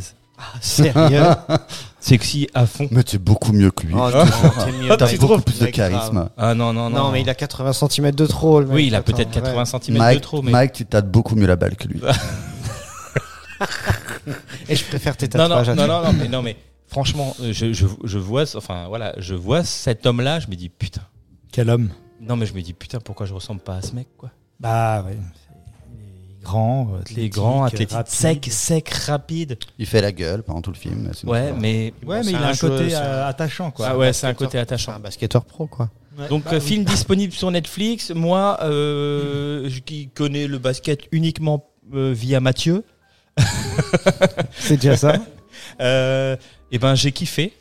J'ai kiffé euh, parce que ça- j'étais euh, j'étais dedans, j'étais euh, j'étais dans ce dans la team d'Adam Sandler en train de de- d'essayer de, recruter le le, le, le prochain pilier. hein, c'est ça qu'il cherchait un Il cherche ouais, la, la future, une future star. ouais, la quoi. future La star de la future NBA. star Sixers. Si- des Sixers. Alors, j'ai eu du mal. J'ai demandé à Loris tout à l'heure de me dire comment ça se prononce. ouais, ouais, ouais. Sixers, une équipe de Pennsylvanie, je crois bien. Philadelphie. Oui, mais c'est en Pennsylvanie. Évidemment, mais c'est Philadelphie Sixers. D'accord, ok, Philadelphie. Attention, Mike. D'accord. Attention. Mais je pensais qu'il participait pas. Attends, c'est Mais pas au final, 76 qui est écrit derrière je, je lui ai dit tout à l'heure. c'est ça. Je lui ai dit tu vas être frustré, Sixers tu vas devoir revenir. Sixers. C'est Jules qui m'a appelé, je serais pas venu. Non, mais si t'es pas là, c'est pas pareil. Non mais C'est- c'est- Le mec, il est, bah oui, il est fan de basket, il va pas parler de ce film, tu rigoles. Mais Non, attends, mais- il faut un peu le calmer parce qu'il était tout excité devant le film parce qu'il a vu des gloires de la NBA, hein, ce sport de 1. voilà. Donc euh, il faut le calmer un peu. hein. Non, mais Euh, franchement, moi je, je qui connais rien au basket et qui ne connais rien, surtout à la NBA en plus, et euh, à la- au draft, aux trucs comme ça, au système de draft, etc. J'étais complètement perdu. Et là, j'ai j'ai- j'ai aimé ce j'ai aimé euh, j'ai aimé ce film là. Quoi. Ça m'a ça m'a emporté. Mm. Et j'ai j'ai adoré Adam Sandler euh, dans ses dans ses king size, pas si non oversize. Ouais, j'aime bien. Avec son pull Dans fédéral ses donut, j'ai oversize, adoré. j'ai adoré. euh, je trouve que ça lui va tip top ce film. Il a une bonne dégaine. Hein, euh, bonne dégaine d'oversize. euh, À la ouais. cool, euh, il joue bien, je trouve. euh, C'est pas son, c'est pas son outfit de tous les jours. Il Bah si, c'est ça en fait. C'est un peu le gars qui est arrivé dans le film et il s'est dit Ah, un film sur le basket. Ah, ok, je vais le faire. Mais, mais c'est un fan de basket. Bah hein, oui. Alors, juste- Ouais, euh, il a fait beaucoup de vidéos, tu le vois effectivement jouer au basket et puis même et même euh, jouer sur des playgrounds euh, avec des kidams. Mhm. hein, c'est un fan, acteur. Juste, je vais faire un petit, un petit pitch. Donc, euh, Adam Sandler qui joue euh, le rôle donc d'un ancien joueur de la NBA qui est recruteur pour les Six- Sixers de Philadelphie en Pennsylvanie. Et donc, il est en perte de vitesse et il repère un- une potentielle star du, du- du basket en, en Espagne et pour lancer. Et donc, il l'emmène avec lui dans ses bagages aux États-Unis. Euh, pour essayer le- de lancer sa carrière et surtout relancer la, relancer la sienne. Bah, c'est un peu dur pour lui parce que c'est quand même un scout euh, qui est de très connu en NBA quoi. Donc Exact. un scout c'est quelqu'un qui effectivement va chercher les joueurs. Mhm. Il y en a dans tous les sports. hein. Oui. Et donc lui apparemment il est connu de tous euh, les de tous les grands de la NBA euh, et bon il galère un peu dans la vie apparemment puisque euh, financièrement c'est pas ouf. Et j'ai regardé un peu et c'est vrai le salaire des scouts c'est indécent enfin indécent indécemment peu aux Il, était, il était, euh, il était pas proche d'être aussi euh, joueur Coach. pro. euh, Il était si, ancien non, joueur. Oui, il se, blesse si j'ai bien Chez les- compris. non, il chez y a pas un truc comme ça. Il, est- ouais, il aurait pu passer pro. Il Et il a un accident, euh, ouais, où il, s'éclate la la main. parce qu'il Mm. parce qu'il picolait ou un truc comme ça, quoi. Ouais. Il avait un accident de voiture. crois. accident de voiture et il peut plus et il devient du coup scout quoi. Ouais. Et il repère et c'est un des meilleurs scouts mais euh, qui galère quand Et même. il est, il est, il est sous, pris, pris, euh, pris sous l'aile, on, on dit ça, de, du, du dirigeant qui décède. Et Ouais. donc euh, le club est, euh, est- donc la gestion du club est confiée à son fils, qui est un qui, gros connard. qui est un gros connard et qui n'est pas forcément euh, enclin à, à le garder quoi. Bah, il prend pas ses idées en fait quoi. Alors, ce qui est super passionnant, c'est que bon, c'est vrai que vous vous y intéressez pas. Donc le, le patriarche, c'est Robert Duval. oui c'est ça. Et euh, il y a un problème de gestion, là je parle dans la vie réelle, en NBA, de, des Sixers depuis des années. Et, et se dire que ils mettent ça en avant, ils montrent les problématiques, c'est parce que ce qu'on voit dans le film, c'est ce, qui est, ce, que les fans de Philadelphie déplorent depuis des années, une mauvaise gestion, aussi bien c'est des choix complètement hasardeux à la draft, À la draft. au coaching, enfin des trucs de dingue, et, et se dire bon ben on va faire ça à Philadelphie, on va tourner dans l'antre de Philadelphie, tu vois, chez Sixers. Moi je suis, j'étais enfin sur le cul que les mecs ils acceptent, ils acceptent ça parce qu'ils montrent quand même des dirigeants qui sont Le trait est grossi quand même. Ouais, Non le- le- parce le- que c'est vraiment un sale connard. Tu peux pas être Oui, oui, euh, non. dirigeant et prendre des, des- dire des trucs comme ça. oui, quoi. oui, bien sûr. Non, mais le, le trait. Ah, bah oui, mais enfin. D'accord. Non, mais il y a des. Alors oui et Tu non. vas pas dire non à un scout, tu vois, je veux dire, ultra reconnu en NBA qui te ramène une pépite, le gars il dit non, c'est Bah, de la merde. Bah, les, fans de Clippers te diraient le contraire parce qu'on on a eu des, des dirigeants qui ont été. Enfin, bon, y a des- enfin, je vais pas rentrer dans les détails. si c'est vrai, c'est fou. Mais il y a des trucs, oui, oui, il y a des trucs euh, aberrants, tu vois, en, Ouais, NBA ouais. à ce niveau-là. Mais euh, ouais, mais moi, moi, enfin, j'ai, moi, j'ai, j'ai aimé le film parce que je suis fan de NBA. Il n'y a aucun avis subjectif dans ce que je vais raconter. Là, c'est un film très plaisant, c'est extrêmement académique, Mhm. la manière dont c'est tourné, Oui, la oui, manière dont c'est voilà. écrit. C'est des histoires qu'on a vues mille fois, Il y a des Ah. clichés, quoi. avec des clichés à n'en plus finir, avec c'est le, le truc, voilà, le dépassement de soi, voilà. Ouais, enfin, tu cours, tu Rocky, cours, allez, tu vas arriver sous le c'est chrono. ça. Il y a, il y a C'est la... Rocky, quoi. Oui, oui, c'est ça. Le Puis- bad boy que tu vas chercher dans un Il y a la quartier craignos, machin. Le mais- bad Quand boy, il monte les escaliers, euh, le bad boy qui fait une bagarre. Mais ça, c'est, mais ça, c'est voulu. Oui, oui. Mais après, après, le- la référence à Rocky, elle est, elle est voulue. Oui, bah elle est plus Oui, elle est très qu'explicite. volontaire. Parce ouais. qu'elle est complètement volontaire. Non, mais le, le truc avec euh, voilà la famille avant tout, ma fille, machin. Donc Ah, il, y a, il, a un per- il y a aussi un personnage d'antagoniste, tu sais, il y a un genre de, de basketteur méchant qui Oui, est vraiment oui. un salopard et tout. Ah C'est un oui, c'est un vrai euh, joueur. Hein. oui, c'est un vrai joueur. Oui, parce qu'il faut, il faut créer effectivement avec un antagoniste, il faut créer une certaine Une rivalité. tension, une rivalité. Mais moi, au-delà de ça, c'est vrai que j'ai pris un, fan, un plaisir de fan parce que c'est très rare. Moi, le euh, tourner, euh, filmer du basket, c'est compliqué. C'est vraiment très compliqué. Et euh, parce qu'on a souvent vu aussi des, des films de basket. Quand vous jouez au basket, quand vous aimez ça, à quel point c'est ridicule. C'est enfin, tu, tu n'y crois pas. Bon, c'est pas du curling, quoi. non, non, bien, bien sûr. Mais, mais là, franchement, là, là, là, j'y croyais et, et ça fonctionne. Et Adam Sandler, bah ouais, bah dans ce genre de rôle. J'avais parlé d'un film il y, a, il y a pas si longtemps qui traitait du basket avec euh, avec Ben Affleck hein, qui joue le rôle d'un entraîneur alcoolique.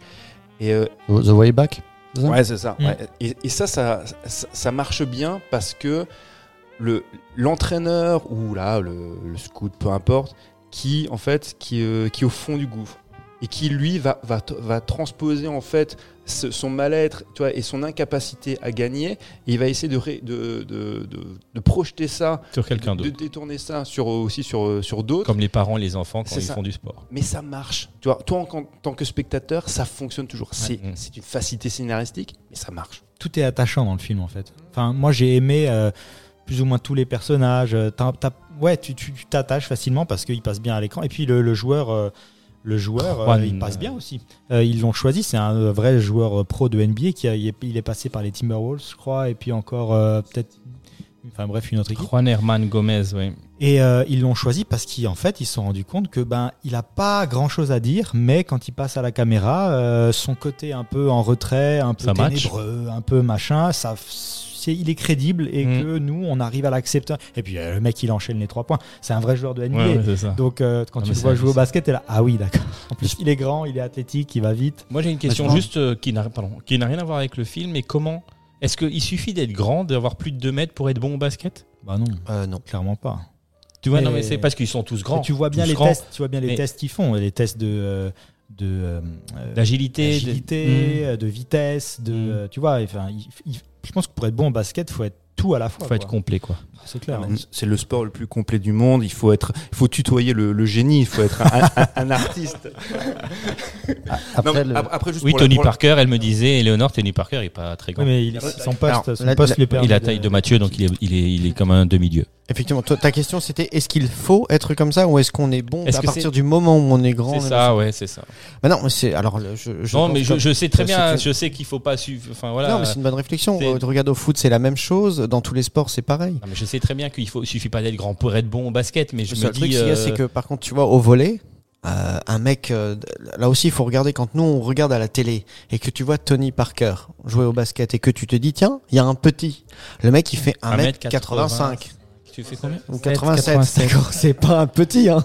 Il est déjà grand. Ouais. C'est juste au que le rugby, les petits gringalés. les-. Ah, il est gringalé. c'est ça. Ah, le Regarde, regard de il Le fait 120 Grens, kilos. euh, en Oui, fait, mais par rapport aux 2 mètres, 2 mètres 5, Bien effectivement, sûr, il donc- paraît à la, à Après, télé. regarde, relativisé. Au début du film, tu vois Boban. Boban, Donc Boban, il fait 2 mètres, 2 mètres 20. Boban, 22 ans. Boban, en fait, c'est une espèce. de- c'est- ah mais, mais, Beau bébé. ah mais c'est il a cet âge-là en plus. Bo- Boban, en fait, c'est une mascotte en NBA. Tout le monde l'adore. C'est un C'est personnage. comme euh, Xiaomi. Euh, Xiaomi, Bah, non ah, Yao Ming, pour le coup, c'était un très bon basketteur. Et- Ouais, ouais, mais, il était vraiment. aussi être- il était super grand, 2m20 aussi. Ouais, Oui, oui, oui, mais très très bon. Bo- Boban, il est pas très, il est pas très bon. Boban, en fait, c'est un mec qui est impressionnant. Il, va jouer 2-3 minutes par match. Il est pas obligé de sauter d'ailleurs. Ouais, ouais. mais, non, mais il va faire, il va faire le taf en tant qu'in- en tant qu'intérieur. Mais c'est pas un mec que tu peux faire jouer un match complet. Moi, je me souviens quand j'étais gosse, t'avais des gars comme Rus- euh, comment il s'appelait? Euh, Ah mince, un joueur d'ailleurs qui était passé par Pau Ortez, qui mesurait 2m30. Quand il arrive en NBA, ouais, Il se cogne au panier, les gars. Oh putain Murzan, Murzan. 2m30 Eh oui. Mais c'est ce qu'on, alors, ce qu'on, a- ce qu'on appelle de manière. Mais rigolez pas, c'est ce qu'on appelle de manière un peu péjorative des freaks. Mais quand, Ah ils, bah arrivent, oui, oui. quand ils arrivent en NBA, on va. on- Bah là, les scouts. devait avoir une bite, putain. Ah là là là là là. Ça y est, Mais putain, Mathieu, ça mais là, je, m'en vais, je m'en Non, vais. non, mais là. vas-y. Fais venir Georges Eddy. Oh là là là là là là, qu'est-ce que c'est Mettez vos casques Elle est 2m30, mais 2m30. j'imagine même pas ça. Non mais de, Ah ouais, non, mais- Mur- Mur- Murzan, quand, quand il quitte Pau Orthez et qu'il arrive en, quand il arrive en NBA, il a de ma- du mal à se mouvoir. Ces gens-là ne vivent pas très longtemps parce Ah qu'il y a bah, des problèmes oui, d'articulation et quoi que ce soit. Mais sans déconner. Ouais, alors tu vois, tu vois son visage, en fait, il a atteint de gigantisme, mais aussi dans le visage. Boban, c'est un peu, c'est un, peu le cas aussi. Quand on avait traité le film de Kurosawa, euh, je sais pas si vous vous souvenez, Oui. euh, Le bah, géant, bah, à, le la- géant, à la masse, c'est- ça aussi. Je sais plus que d'ailleurs le, le thème technique, mais euh, c'est du gigantisme, ouais. oui, mais, mais encore une autre- mais bon, on s'en fout. Et, et c'était impressionnant de le voir au bout d'un moment arriver à se à courir. Quand tu vois un mec de 2m30 qui court sur le terrain, Ah, à un moment donné, il y a eu un travail physique. Mais pourquoi il est amené- à- appelé à jouer au basket, même à Portez? Le type faisait pas de basket avant. C'est parce que, parce que, parce que ça taille, forcément. Ah ouais, d'accord. Ouais, oui, oui. Donc là, on est en train de nous montrer des photos de, De Murzan. de Murzan. Oh putain, mais c'est Mais c'est. Shaquille à côté Ah bah c'est celle-là, Hein d'accord. C'est pas Shaquille O'Neal Non, non, non, non, non. Ah, j'ai peur. non, non, c'est euh, c'est Tim Hardaway. Ah, j'ai eu peur. Ti- Tim Hardaway, il fait, euh, il fait dans les 1m95, un truc comme ça. Ah, ok, j'ai eu peur. Ah oui. Non, non. Shaquille O'Neal, mon enfant. Alors, mon petit. Ah, viens ça. Bah oui, c'est ça.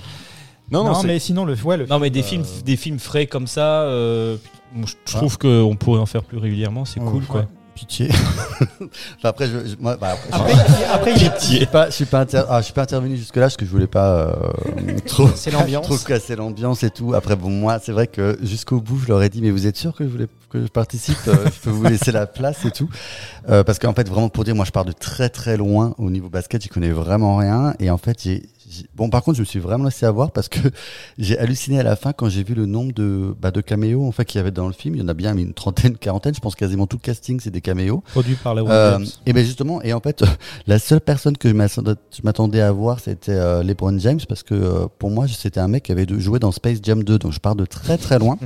pour dire, euh, et Mathieu il le sait, il y a pas longtemps, je lui ai dit, mais c'est qui Kobe Bryant? Parce que je lui ai dit, Oh, je merde. connais, je sais, j'ai entendu parler de ce mec qui était mort d'un accident, mais je savais pas qui c'était. Donc du coup, voilà, moi je suis clairement, je suis pas la cible. Après, si je prends euh, le film tel quel, bon, bah, on est vraiment sur un Wise and Shine hyper classique à l'américaine. C'est voilà, c'est hyper, euh, c'est ça, ça, ça dégouline, c'est hyper programmatique, c'est hyper, oui. hyper cliché. Euh, moi, je l'ai déjà, je l'ai déjà oublié. Après, par contre, je vais, j'ai pas envie d'être trop méchant avec le film parce que clairement, ça se voit que ça, bah, ça transpire, mais ça transpire l'amour du basket. Et je pense que que, c'est ça qui que parle. euh, que ce soit Adam le Sandler ou même le réalisateur, le réalisateur. Et honnêtement, il y a des très beaux plans, il y a des très belles images. Il y a toute une séquence d'entraînement que j'ai trouvé vraiment géniale où tu suis un ballon de basket d'un plan à l'autre. J'ai trouvé ça hyper fun. Même au niveau des, euh, des matchs de basket, il est très bien filmé. Donc voilà, tu passes pas un moment déplaisant. Après, pour ma part, euh, je suis un peu HS et Non. quel dommage Mais d'avoir oui. euh, Robert Dumeval et Ben Foster et de leur faire euh, jouer rien du tout dans ton film. Et euh, le couple Adam Sandler Queen Latifah, c'est juste pas possible. Moi, j'y crois pas. Non, on n'y croit pas, on n'y Non, croit pas. Mais moi, moi, ce- moi, qui m'intéresse en fait, c'est effectivement la, la Fr- la France, malgré les bons résultats de joueurs français au basket, c'est pas c'est pas un pays de basket culturellement. Même s'il y a des il y a des, grands talents, équipes. mais la plupart les plupart vont migrer en NBA, ils veulent pas rester en France, voilà parce que voilà ils font toute leur carrière là-bas. C'est comme les Américains au, au soccer. Ouais, voilà. Mais en fait, donc on a, on est plus, de toute façon en France, culturellement, c'est football. Voilà, ça reste comme ça. Mais, mais- paradoxalement, c'est ça en fait qui m'intéresse. Pour ça, je voulais avoir votre avis et je suis content que voilà que notre ami, euh, euh, notre ami Thomas nous ait dit qu'il a pas aimé pour pour des raisons aussi parce qu'il n'aime pas le basket. Le film marche a priori. Le film marche très bien. En tout cas, j'ai vu en, en France et ça fait des semaines depuis qu'il est sorti les premiers films euh, vus, tu vois, sur Netflix.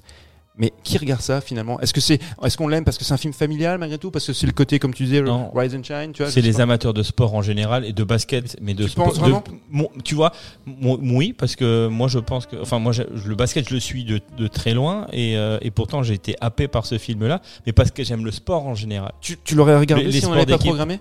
Franchement Je Non, pense que oui. Ouais, oui, je pense que oui. Ouais. Je pense que ça marche, que ça plaît parce que ça reste un film quand même très consensuel, tu vois, aussi. Oui, oui qui, qui aussi. est assez fédérateur et qui peut, qui peut, ouais, je pense qu'il peut plaire avec des bons sentiments au plus grand monde, tu vois. Oui, exactement. Je sais pas, moi j'en avais rien à carrer du, du football américain. J'ai déjà regardé les films avec Denzel Washington, Ouais, oui. là, Ouais, euh, ouais. ou même euh, le, le film. Mais après, ça, c'est des films film aussi un petit Tom peu Cruise. sur euh, White Shame. C'est, tu vois ce que je veux dire? Ah Il y a oui, aussi un peu mais- ce sentiment-là. Toi, tu parles du dernier des combats ou des trucs comme ça? Voilà, voilà. Ou les géants, je sais pas quoi, euh, truc des géants. Enfin bref, il y a aussi avec Tom Cruise là quand il fait l'agent, euh, gagne-moi le blé. Jerry là, Maguire. Jerry Maguire. Il y a le très très bon avec Brad Pitt. euh, oui, le- euh, Moneyball. Non. Ouais, oui, ça, oui, oui, Moneyball, je sais c'est plus le titre français, qui est Le formidable. stratège. Le stratège. stratège. Très Ouais, très moi- grand moi, film. je pense, tu vois, ah, si on parle, on parle de football américain, là, je suis d'accord. Ça c'est du baseball. C'est du Le- baseball. Le ça. mec qui, ne connaît rien du tout. Moneyball, c'est Ouais, Avec ouais. Jonah Hill Un aussi, qui est de- très très bon d'ailleurs. Un de mes films de sport préférés, c'était L'Enfer du dimanche euh, d'Oliver Stone, qui est vachement bien. Ah bah voilà. Oui, Bah ah oui. Ça, alors ça, c'est un très grand film sur le football américain, effectivement.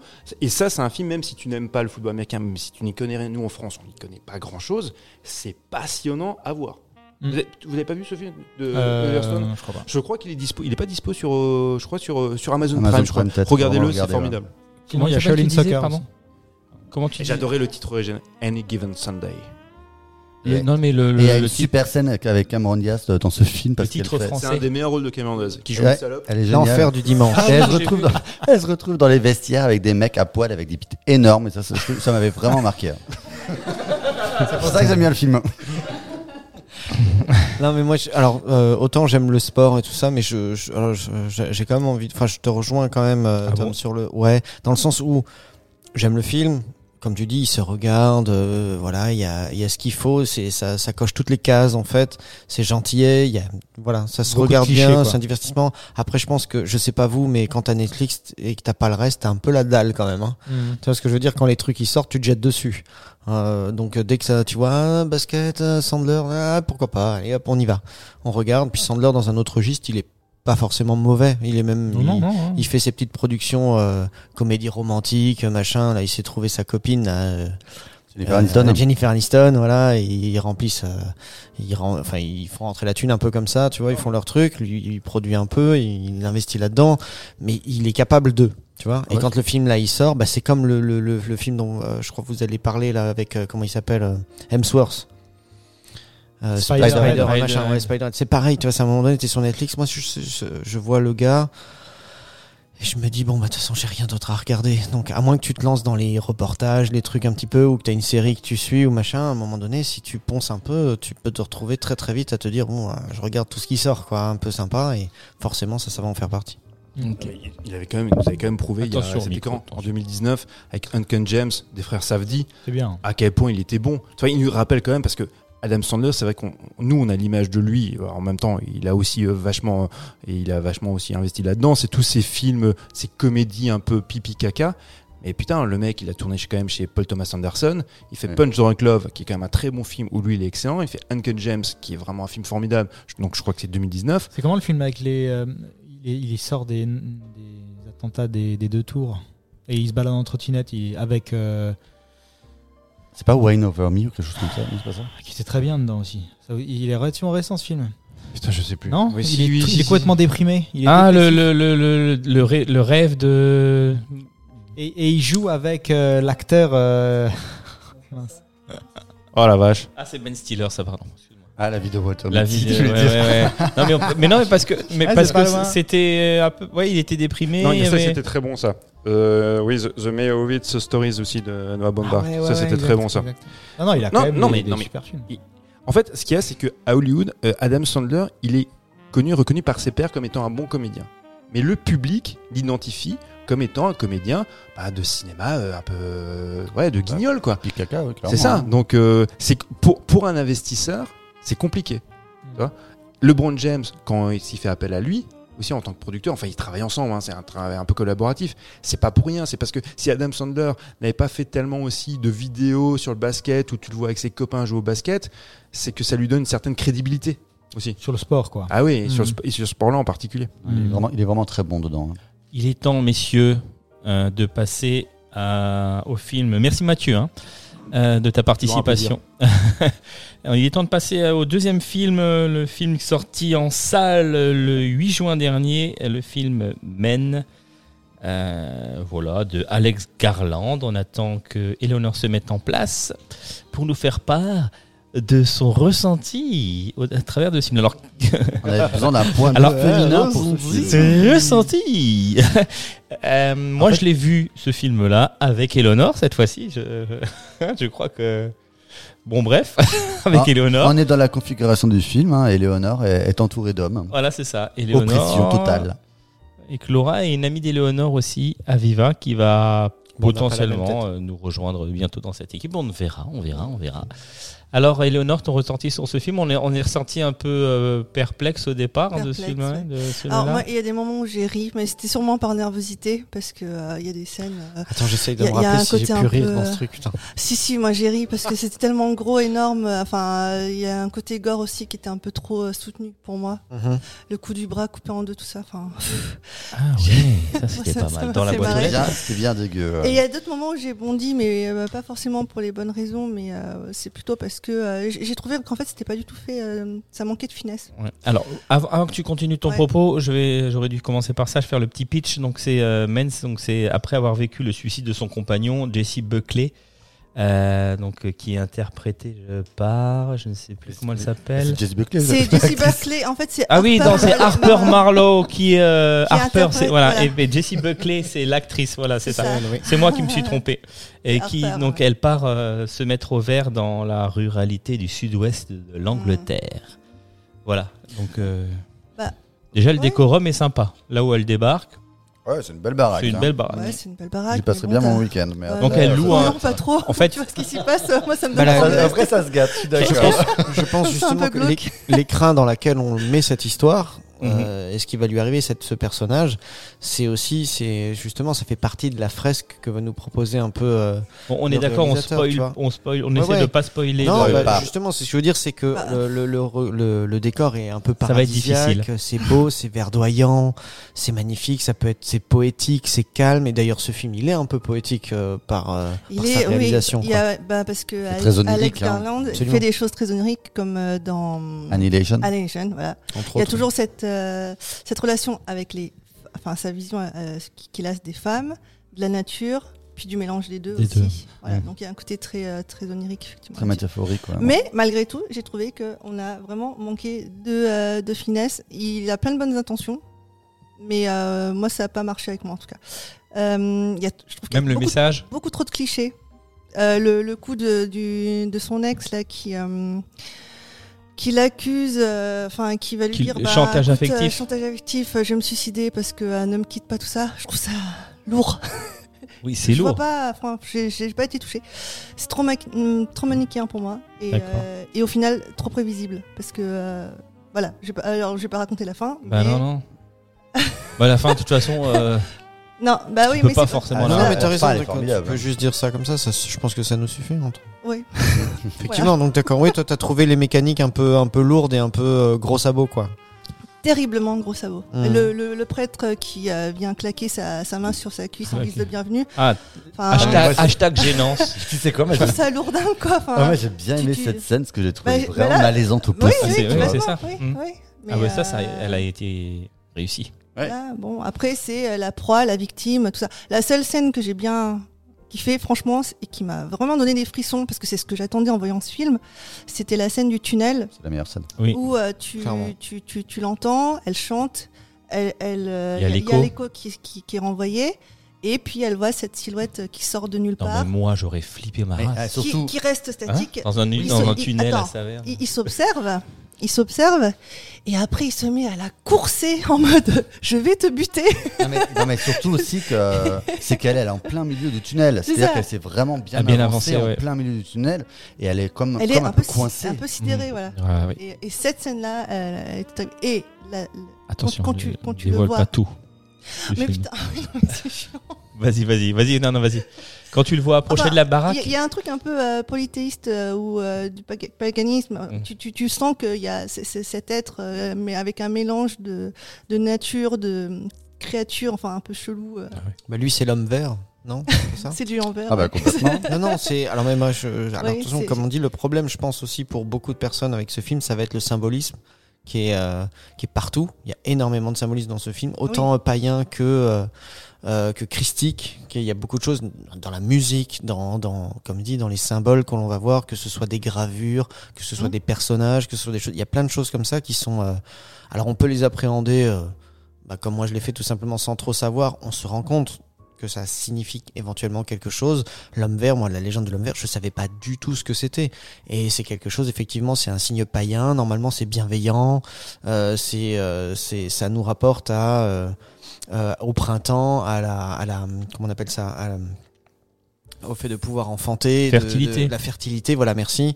Et euh, normalement, c'est quelque là, chose. pour le coup, c'est euh, quelque chose. Là, pour le coup, il y a eu Il y a beaucoup. fertile. Tout, tout le monde est très fertile. Voilà. Donc, ce que je veux dire, c'est que t'as as cette symbolique-là et t'as des, t'as des gens qui vont euh, peut-être avoir cette connaissance et qui vont tout de suite capter la symbolique. Il dit, ok, on parle de ça et on est en train d'en détourner le sens. Mm. Euh, il va y avoir encore. Et il y a. Alors, je veux, pareil, je veux, je veux pas en dire plus, mais il y a plein de choses comme ça qui vont être présentées, soit par un cerf, soit par machin d'une certaine manière, et euh, qui vont pas forcément te parler. Vous étiez en train de parler de la scène du tunnel.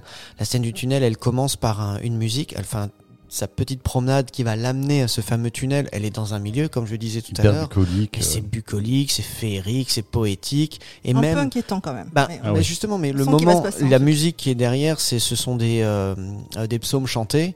Mm. Alors moi, je, je, je les décris pas parce que je, je, je comprends pas ce qui est en train d'être chanté. Peut-être que des gens les connaîtront et eux, ça va prénom, leur parler euh, plus. Harper, Harper. Fait, c'est- ce que j'ai entendu en tout cas. C'est vrai, Ouais. d'accord. Moi, je l'ai pas, mais tu sens que il y a cette aura, même si tu le comprends pas exactement ou Mm. quoi, l'aura, tu l'as en fait, tu Mm. la captes. Et ça, il, le- ça pour ça, par contre, le réel, moi, j'ai trouvé. Alors, il y a aussi des choses qui m'ont été difficiles dans le film à, à appréhender, mais ça, c'est quelque chose qui m'a très bien retransmis. Euh, visuellement, euh, auditivement, il y a une vraie expérience. Mm. Il sait jouer avec sa caméra, ça c'est un truc. Même si moi je suis pas capable de vraiment analyser, il arrive euh, à me mettre dans une poésie, dans une position euh, très très agréable et en, en mettant juste la caméra au bon endroit, en mettant le personnage comme il faut, il m'empêche de voir quelque chose et il va me générer de l'anxiété. Tu vois, il y a des trucs comme ça et notamment cette scène, entre autres, et qui est pour moi aussi une des plus réussies, euh, en tout cas du peut-être du, du- de la première partie du film, on va c'est la dire. plus réussie, ouais. Et franchement, euh, jusqu'à un certain moment, moi j'ai vécu une, une, une vraie expérience cinématographique et j'ai trouvé autant ce film, il a pu me, me remuer, me chambouler et peut-être même m'interroger parce que je me, en sortant aussi de la salle, je me suis dit, Oh, Qu'est-ce que je viens de voir? qu'est-ce que j'ai vu et est-ce que Mhm. je comprends ou pas du tout en fait, tu vois? Mais j'ai vraiment eu des moments euh, euh, vraiment très intéressants de cinéma en tout cas. J'étais content d'aller le voir, surtout que j'y suis allé euh, accompagné du, de, de ma de ma, ma compagne. Donc déjà en couple, c'était particulier à voir hein, du, du thème et pour le film que c'est parce qu'en plus Oriane elle est pas très fan de, de films d'horreur. J'y suis allé sans lui dire ce qu'on allait voir et moi-même je savais pas trop ce que j'allais voir. Donc la, la surprise a été quand même assez euh, assez importante et c'était c'était assez agréable finalement. Je, je trouvais que ça manquait quand même d'originalité au niveau euh, du scénario. Ah bah, non, mais je suis pas- désolée. pas- Quand je parle de termes clichés, scénario, quand je parle parce que quand- les quand- images quand- que j'ai non mais pas, pas- euh, pas forcément les images, mais les parce qu'il y avait des- au niveau de la photo c'était très beau, mais euh, le côté euh, relation toxique, tout ça, c'est moi ça me fatigue en fait. Alors pour ma part, alors pour ma part, moi j'y allais, j'avoue que j'y allais un peu reculons au départ parce que euh, bon, j'avais Ex Machina et euh, finalement sans doute sont plus classiques en termes de narration. Annihilation pour moi ça avait été assez compliqué parce que voilà, on était déjà dans un film très très métaphorique, très onirique et Ouais, euh, ouais. moi j'étais passé complètement à côté. En fait, moi j'ai un rapport assez assez compliqué avec les films oniri- oniriques, c'est-à-dire que moi ça passe ou ça casse. Mhm. C'est-à-dire que si j'arrive à choper le message et, euh, et que j'arrive à peu près à, à comprendre où on veut m'emmener, ok, je suis embarqué. Par contre, euh, moi dès que j'ai pas les refs, euh, dès que je comprends pas ce que je vois, euh, ok c'est joli. Alors là, je suis complètement à des kilomètres. Mhm. C'était le cas avec Annihilation. ouais. Et du coup, je, je me doutais que Men était dans cette veine-là, donc ça me faisait un peu peur. Alors je suis d'accord avec Eleanor quand elle dit que c'est- ça manque clairement de finesse, c'est assez gros sabot. Il faut quand même le dire, c'est pas un film qui est, accé- qui est hyper accessible. C'est, euh, il faut quand même être, être conscient de ce que tu risques d'aller voir. Et donc pour le coup, moi je t'avoue, oui ça manque de finesse, mais par contre on m'a quand même du coup un peu pris par la main et ça m'a un peu ça m'a pour le coup bien aidé à comprendre que j'étais en train de voir ce que j'étais en train de vivre parce que clairement en effet c'est une expérience et du coup pour le coup je suis pas du tout sorti frustré de ce film je suis sorti peut-être hébété interloqué parce que parce que j'ai vu parce que en effet il y a quand même une dernière demi-heure mais c'est du pur body horror que mm, comme j'ai rarement vu parce que j'ai vu des scènes que j'ai jamais vues Mhm. clairement Mais c'était pas indispensable. Ah bah, j'ai surkiffé. de- Moi, je trouve ça jouissif, au- jouissif au Ouais, possible. mais à un tu vois. moment, faut s'arrêter, quoi. Ça voulait plus s'arrêter. Oui, c'est ouais, c'est vrai que ça s'arrêtait plus. C'est bon, tu montes un peu, euh, on a compris. Après, toi, tu parlais, tu disais tout à l'heure que c'était manichéen.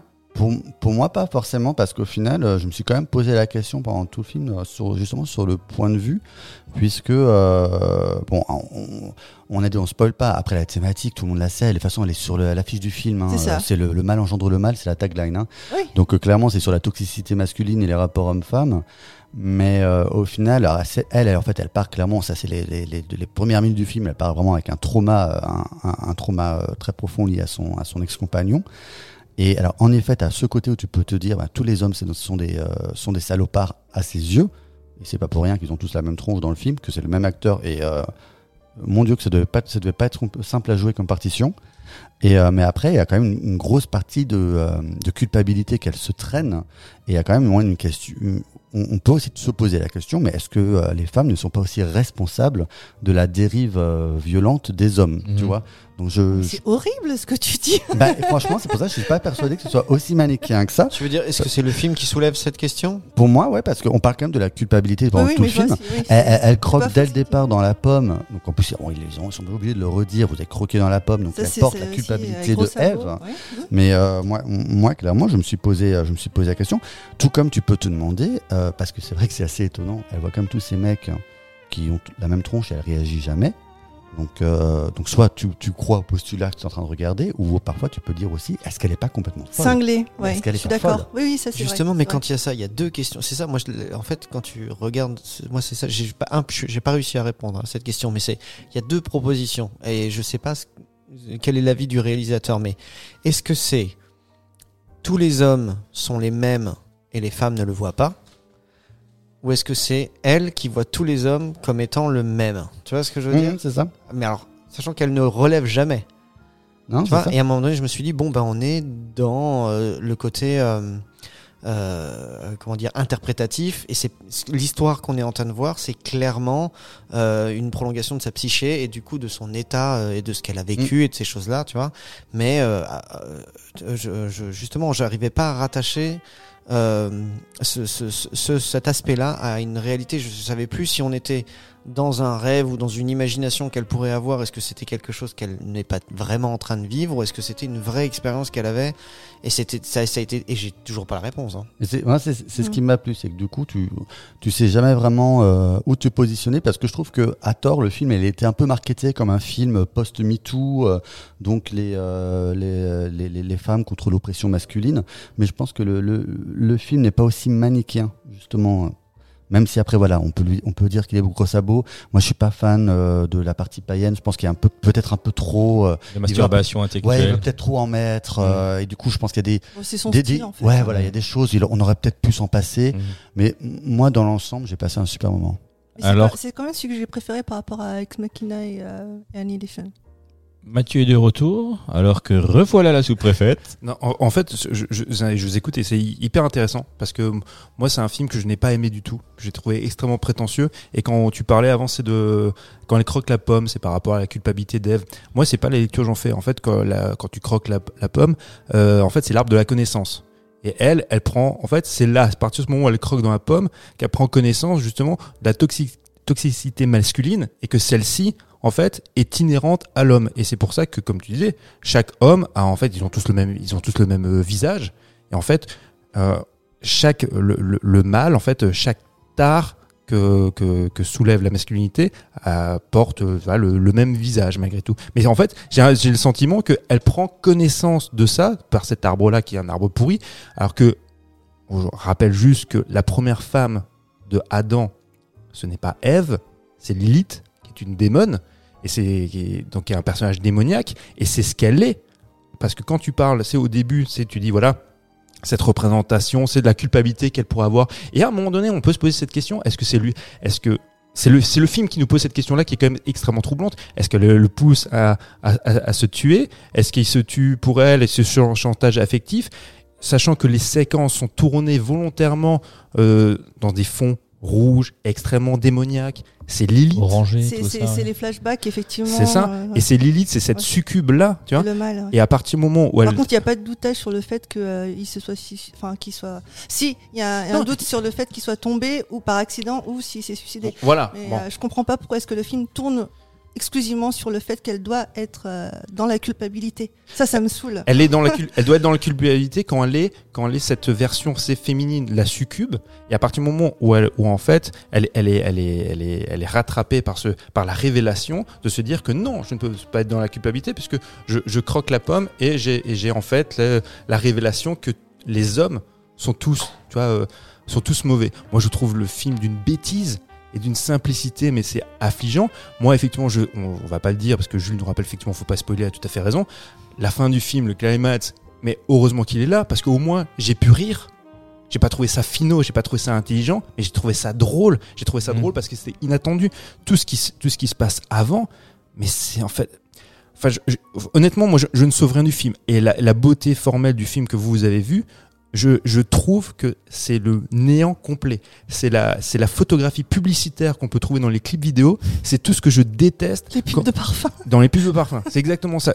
Dans deux semaines, on parlera de la beauté formelle, picturale d'un film qui s'appelle Susperia. Quand moi je vois ça, quand je vois ce film-là, man, c'est vraiment tous les oripeaux de, de la fausse mise en scène, de la fausse photographie qu'on trouve voilà chez, chez des Denis Villeneuve, des gars comme ça, qui vont nous faire un petit peu des pattes parce que maintenant avec une, patine un petit peu voilà un petit peu sombre, on va jouer deux trois couleurs parce qu'on tourne en numérique, on peut donner le sentiment qu'on fait de la mise en scène, mais non. Enfin, je- je- moi, je, enfin, de toute façon, j'ai un problème avec Alex Garland. Je trouve que c'est un auteur prétentieux qui ne raconte rien, qui soulève des problématiques qui pourraient être intéressantes, mais il ne sait pas quoi en faire parce qu'il n'est pas suffisamment finaux.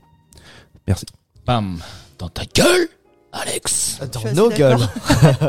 Qui l'a invité, il avait dit qu'il devait pas participer à la base. hein. Ouais, voilà. Mais Non, je mais lui ai dit cet après-midi, j'ai dit pas tu pourras pas hein. résister euh, à rester à l'extérieur comme ça. Il m'a dit. Mais euh, Non, mais par contre, c'est hyper intéressant ce que vous avez dit parce que c'est un film qui mérite quand même effectivement de discussion. C'est vrai. c'est vrai. Ah, J'imagine que c'est quand même plein de bonnes intentions à la base, quoi. Alors allez le voir si vous avez envie. Et puis euh, voilà, vous allez euh, nous, si vous voulez nous donner votre avis sur ce film-là en commentaire de la publication de ce podcast, pourquoi pas on, se- on- on en sera content. Et les garçons et dames, on va passer à la rubrique des coups de cœur.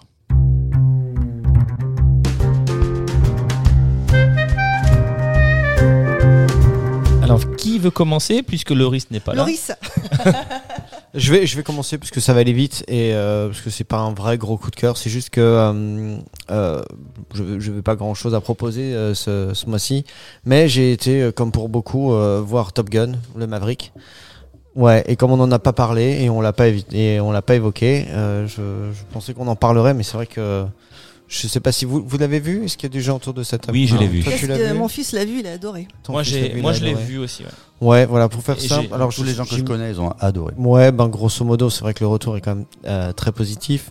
Maintenant, euh, euh, est-ce est-ce que ce sera encore à l'affiche longtemps? J'imagine que oui. Oh, je Oui. pense. Oui, oui, voilà. oui. Bah, écoute, moi j'ai passé un, un très bon moment de, de- de- dans mon ciné. J'étais content parce qu'ils ont mis le son bien comme il faut. Et, euh, Et dès le début du film, ça m'a pris au trip. Je, je m'attendais pas à être aussi nostalgique. euh, Les années 90. De ce truc-là, ouais. Alors après, attention, hein, il met les, il est cheesy quand même parfois. hein. Il, a, il, il coche les cases, mais alors toutes les cases. Mais par contre, il oui, le fait mais ça, bien. il le fait bien et c'est dans le, c'est, de- Et enfin, euh, c'est ce qu'on attend. Ouais, et, écoute, et j'ai passé un super moment de cinoche.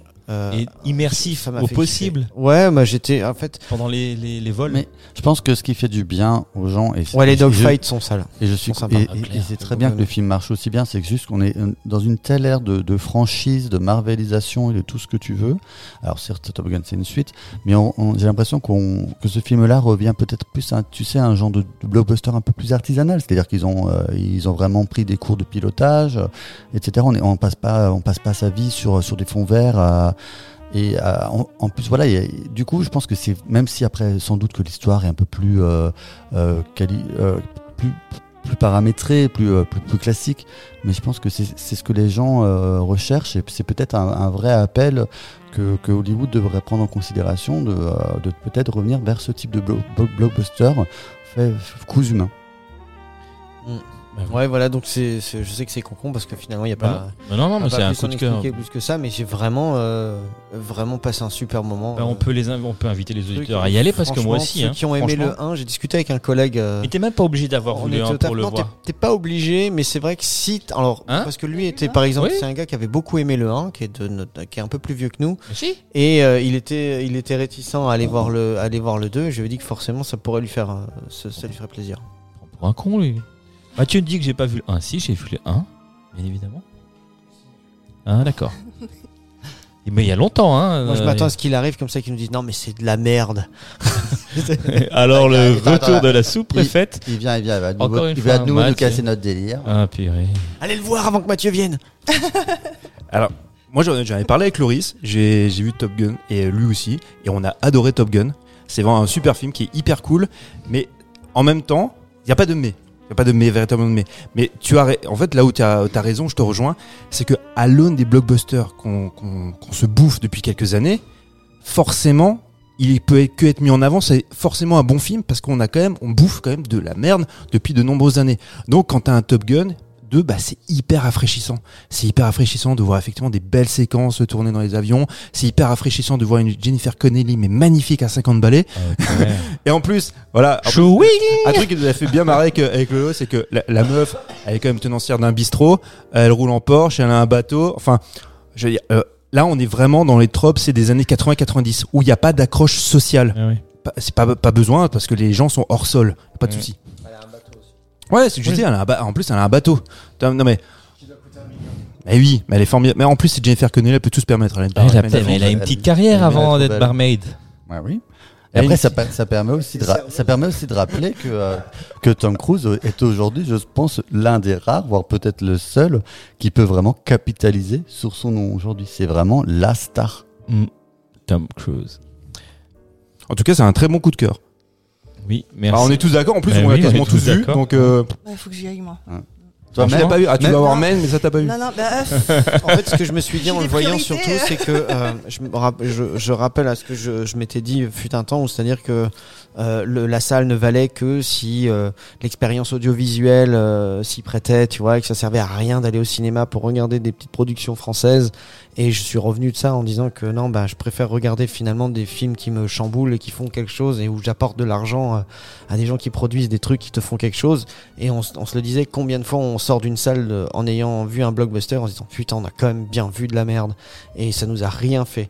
C'est là en sortant là, je me suis dit, je suis quand même content d'avoir euh, de pas avoir euh, ghosté ce film, tu vois, en me disant euh, et d'avoir profité de la vi- du visionnage en salle et du Ah ouais. son que m'a apporté la salle. Ouais, ouais, C'est vraiment, ouais, c'est aussi une expérience en plus, je pense, quand les réacteurs démarrent et qu'il se passe un truc, s'ils sont, et je vous souhaite que si- dans la salle de cinéma, vous allez aller le voir si vous y allez, qui, qui, qui mettent le son, qui la 4D, ah, 4, En carrément. 4D. Ah, la Et 4D, on n'a t'as- pas- on n'a quoi, il y a- y a On n'a on n'a de derrière 4D dans la région. On n'a Ah, pas, c'est on n'a cool. pas de 4D dans la région.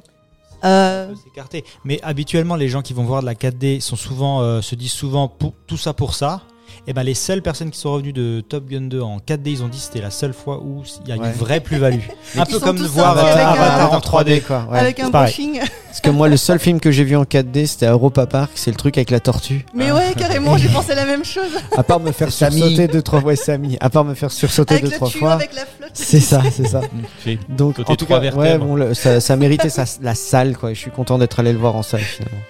Bon, On euh, Top Gun à Thomas, toi, tu, n'as pas de, de, de coup Bah, de cœur. si, pourquoi ah, tu si, alors si. Bah, je sais pas, je te vois pas avec. à la place. Ok, vas-y, Thomas. Ah, moi, je passe.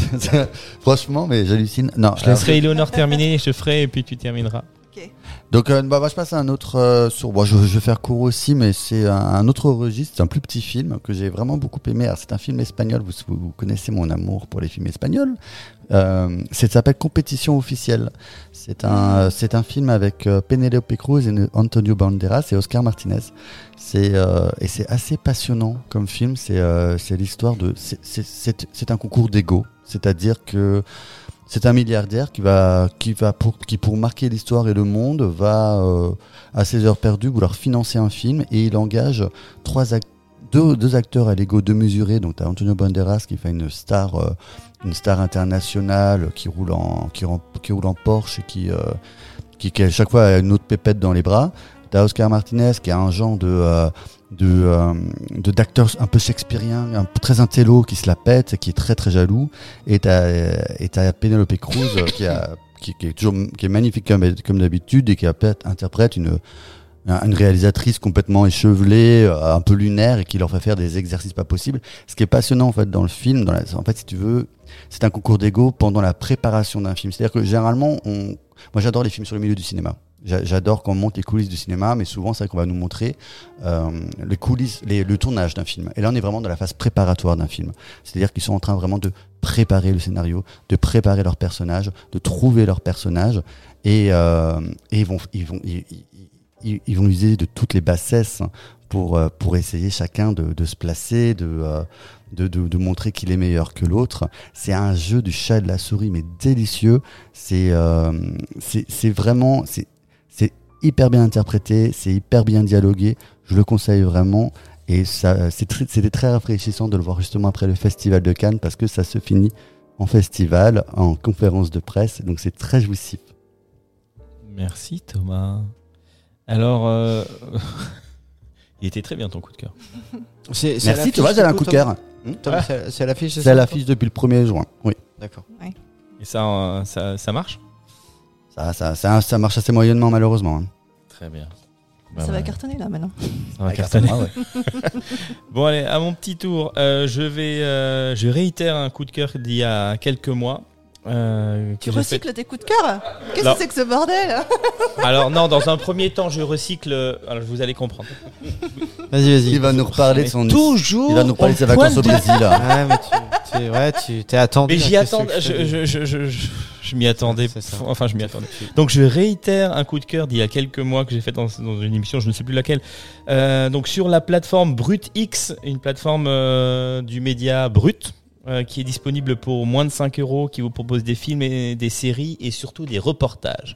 Et je voulais faire le focus sur un reportage de Brut euh, sur la chaîne BrutX. Alors le reportage, il s'appelle Fixeur. Alors c'est le les fixeurs, c'est les personnes euh, dans l'ombre des reporters. Euh, donc généralement c'est des euh, c'est des locaux hein, qui sont euh, dans la société civile. euh, boulanger ou je ne sais quoi. Et pour euh, bah, ils ont le soit, soit soit de prendre les armes. En tout en tout cas actuellement en Ukraine c'est soit ils prennent prennent les armes soit ils deviennent fixeurs. Et donc euh, ils aident les médias internationaux euh, à, ben, à faire de l'info, euh, de la, de véritable info. En fait, c'est euh, donc les fixeurs permet donc de faciliter la tâche au quotidien euh, donc sur le terrain de, des reporters en leur permettant d'avoir accès à des à des euh, à des personnes, à des lieux. euh, Mais là, qui... tu fais référence à l'Ukraine, mais de manière non, générale. non, mais c'est de manière générale. C'est dans tous les sur les tous les Donc, le- théâtres. euh, reportage ne porte pas que sur l'Ukraine. non, non, exemple. non, non, mais il y a là actuellement, j'ai pris l'Ukraine en exemple parce que ouais, ouais. voilà, mais euh, c'est c'est le dernier truc. Et donc, du coup, euh, qu'est-ce que je disais? Donc, oui, c'est les fixeurs qui permettent aux, aux journalistes de, de faire leur reportage et de donner accès euh, des contacts à terrain. des contacts terrain et qui permet d'accéder à des personnes, à des lieux euh, et avoir des informations euh, à, à la, à la source.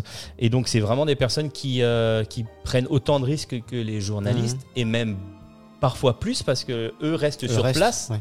alors que les journalistes euh, restent. euh, Ils s'en vont et ils balancent. enfin, les gens rentrent en France, quoi. Ou rentrent dans, dans leur pays. hein. Donc, c'est un reportage de 52 minutes de Charles Villa, qui est reporter pour la chaîne, pour le média Brut, et il voulait rendre hommage, donc, à travers ce reportage, aux fixeurs. Et euh, qui lui ont donné à lui accès sur plusieurs euh, théâtres euh, de guerre, à des. des cartels de drogue au Mexique, des prisons pour djihadistes en Syrie, des zones de guerre en Ukraine, des mines de coltan. Alors je vous explique que c'est le coltan en République dé- démocratique du, Congo. Alors je me suis renseigné, je ne savais pas du tout ce que c'était le coltan, mais le coltan c'est un, miné- un, minéra- un minerai, pardon. C'est euh, la, source la plus importante pour la fabrication du tantal. Et le tantal est réputé pour sa grande résistance à la corrosion et c'est considéré comme un métal précieux. C'est utilisé pour faire euh, dans l'aéronautique, par exemple, de- des réacteurs.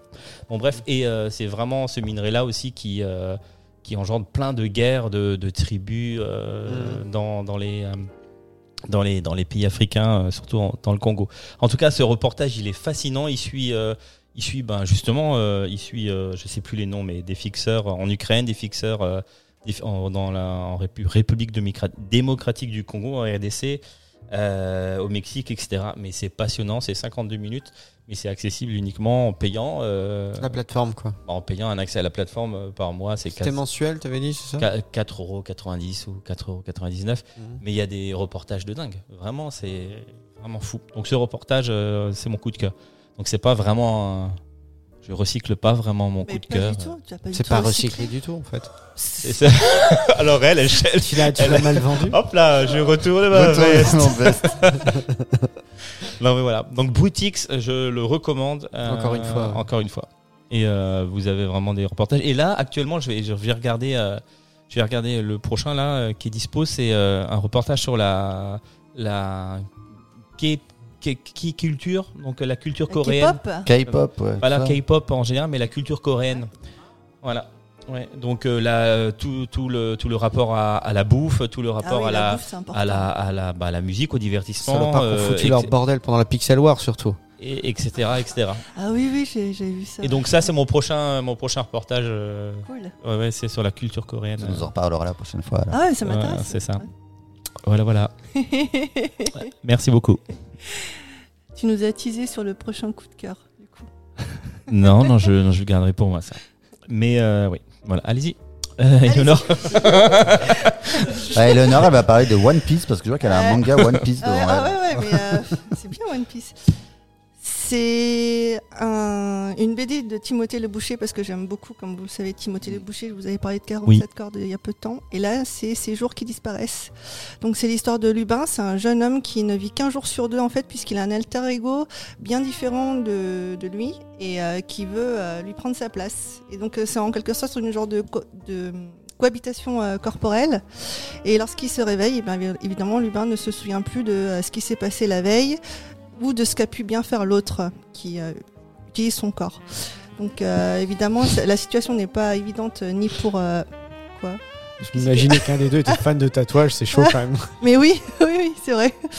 Et donc les- la situation n'est pas évidente ni pour ses amis ni pour euh, sa, sa copine, d'autant plus que son autre veut progressivement évi- évidemment lui prendre sa place, le chasser pour euh, bah, lui voler sa vie.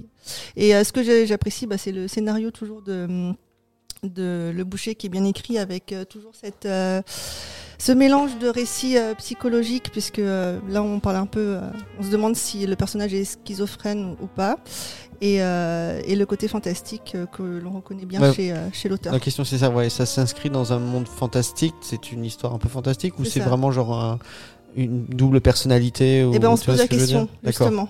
C'est tellement bien scénarisé qu'on se pose la question. Mm. Et c'est pour adultes. Pour adultes, comme d'hab. comme d'hab. Voilà. Est-ce qu'il y aurait un petit pot de nichon Oh, J'ai regardé, il y a j'ai des regardé à Denny Bar, mais c'est Ouais. pas aussi porno que, Que le bouquin le qu'elle nous avait 40, ramené. 47 Ça cordes, avait rien de 47 porno. cordes. 47 cordes, hein, c'est ça Oui, mais ça avait rien de porno. Non, Enfin, rien du tout. Voilà. Non, non, rien du tout. Bah, ouais. Je présente pas des trucs porno. Euh, même- Bah, il y avait, ils étaient quand même tout le temps à poil dans ta BD. Après, C'était une je dis métamorphe. ça, je dis rien. Attends, je viens d'ouvrir le truc, je tombe sur des pots de bêtes quoi. bah, c'est un bon début. Bon, merci, merci Eleonore pour ce coup de cœur. Avec Merci plaisir. Thomas euh, Merci. d'avoir participé à cette émission. Merci Julien. Merci à Mathieu euh, qui, euh, qui fait des apparitions au gré, du- au gré de ses envies. Encore ce nom de Euh, au gré de Qui ses nous a envies. dit- Qui nous a Il dit 15 fois dans l'émission. Je ne suis pas censé intervenir, hein, je ne dois pas intervenir, mais Non, mais je le il savais, intervient, je le il savais qu'il repart. pouvait pas rester en retrait. Vous pouvez pas Je- s'en empêcher. Mais non, mais non. Et merci Loris aussi, hein, qui est en régie, qui est intervenu aussi. Euh, merci à vous les auditeurs de nous avoir écoutés. Je vous rappelle que vous pouvez retrouver cet épisode et les précédents sur toutes les plateformes d'écoute et nous retrouver, nous suivre sur les réseaux sociaux, Instagram. Et j'allais dire Spotify et Facebook. Euh, voilà, merci à vous et euh, on vous souhaite à tous une belle semaine. On se retrouve dans 15 jours pour un épisode consacré au film Suspiria. Il y en a un qui est content. à bientôt, ciao ciao, belle Ciao. semaine à vous. Bisous. allez.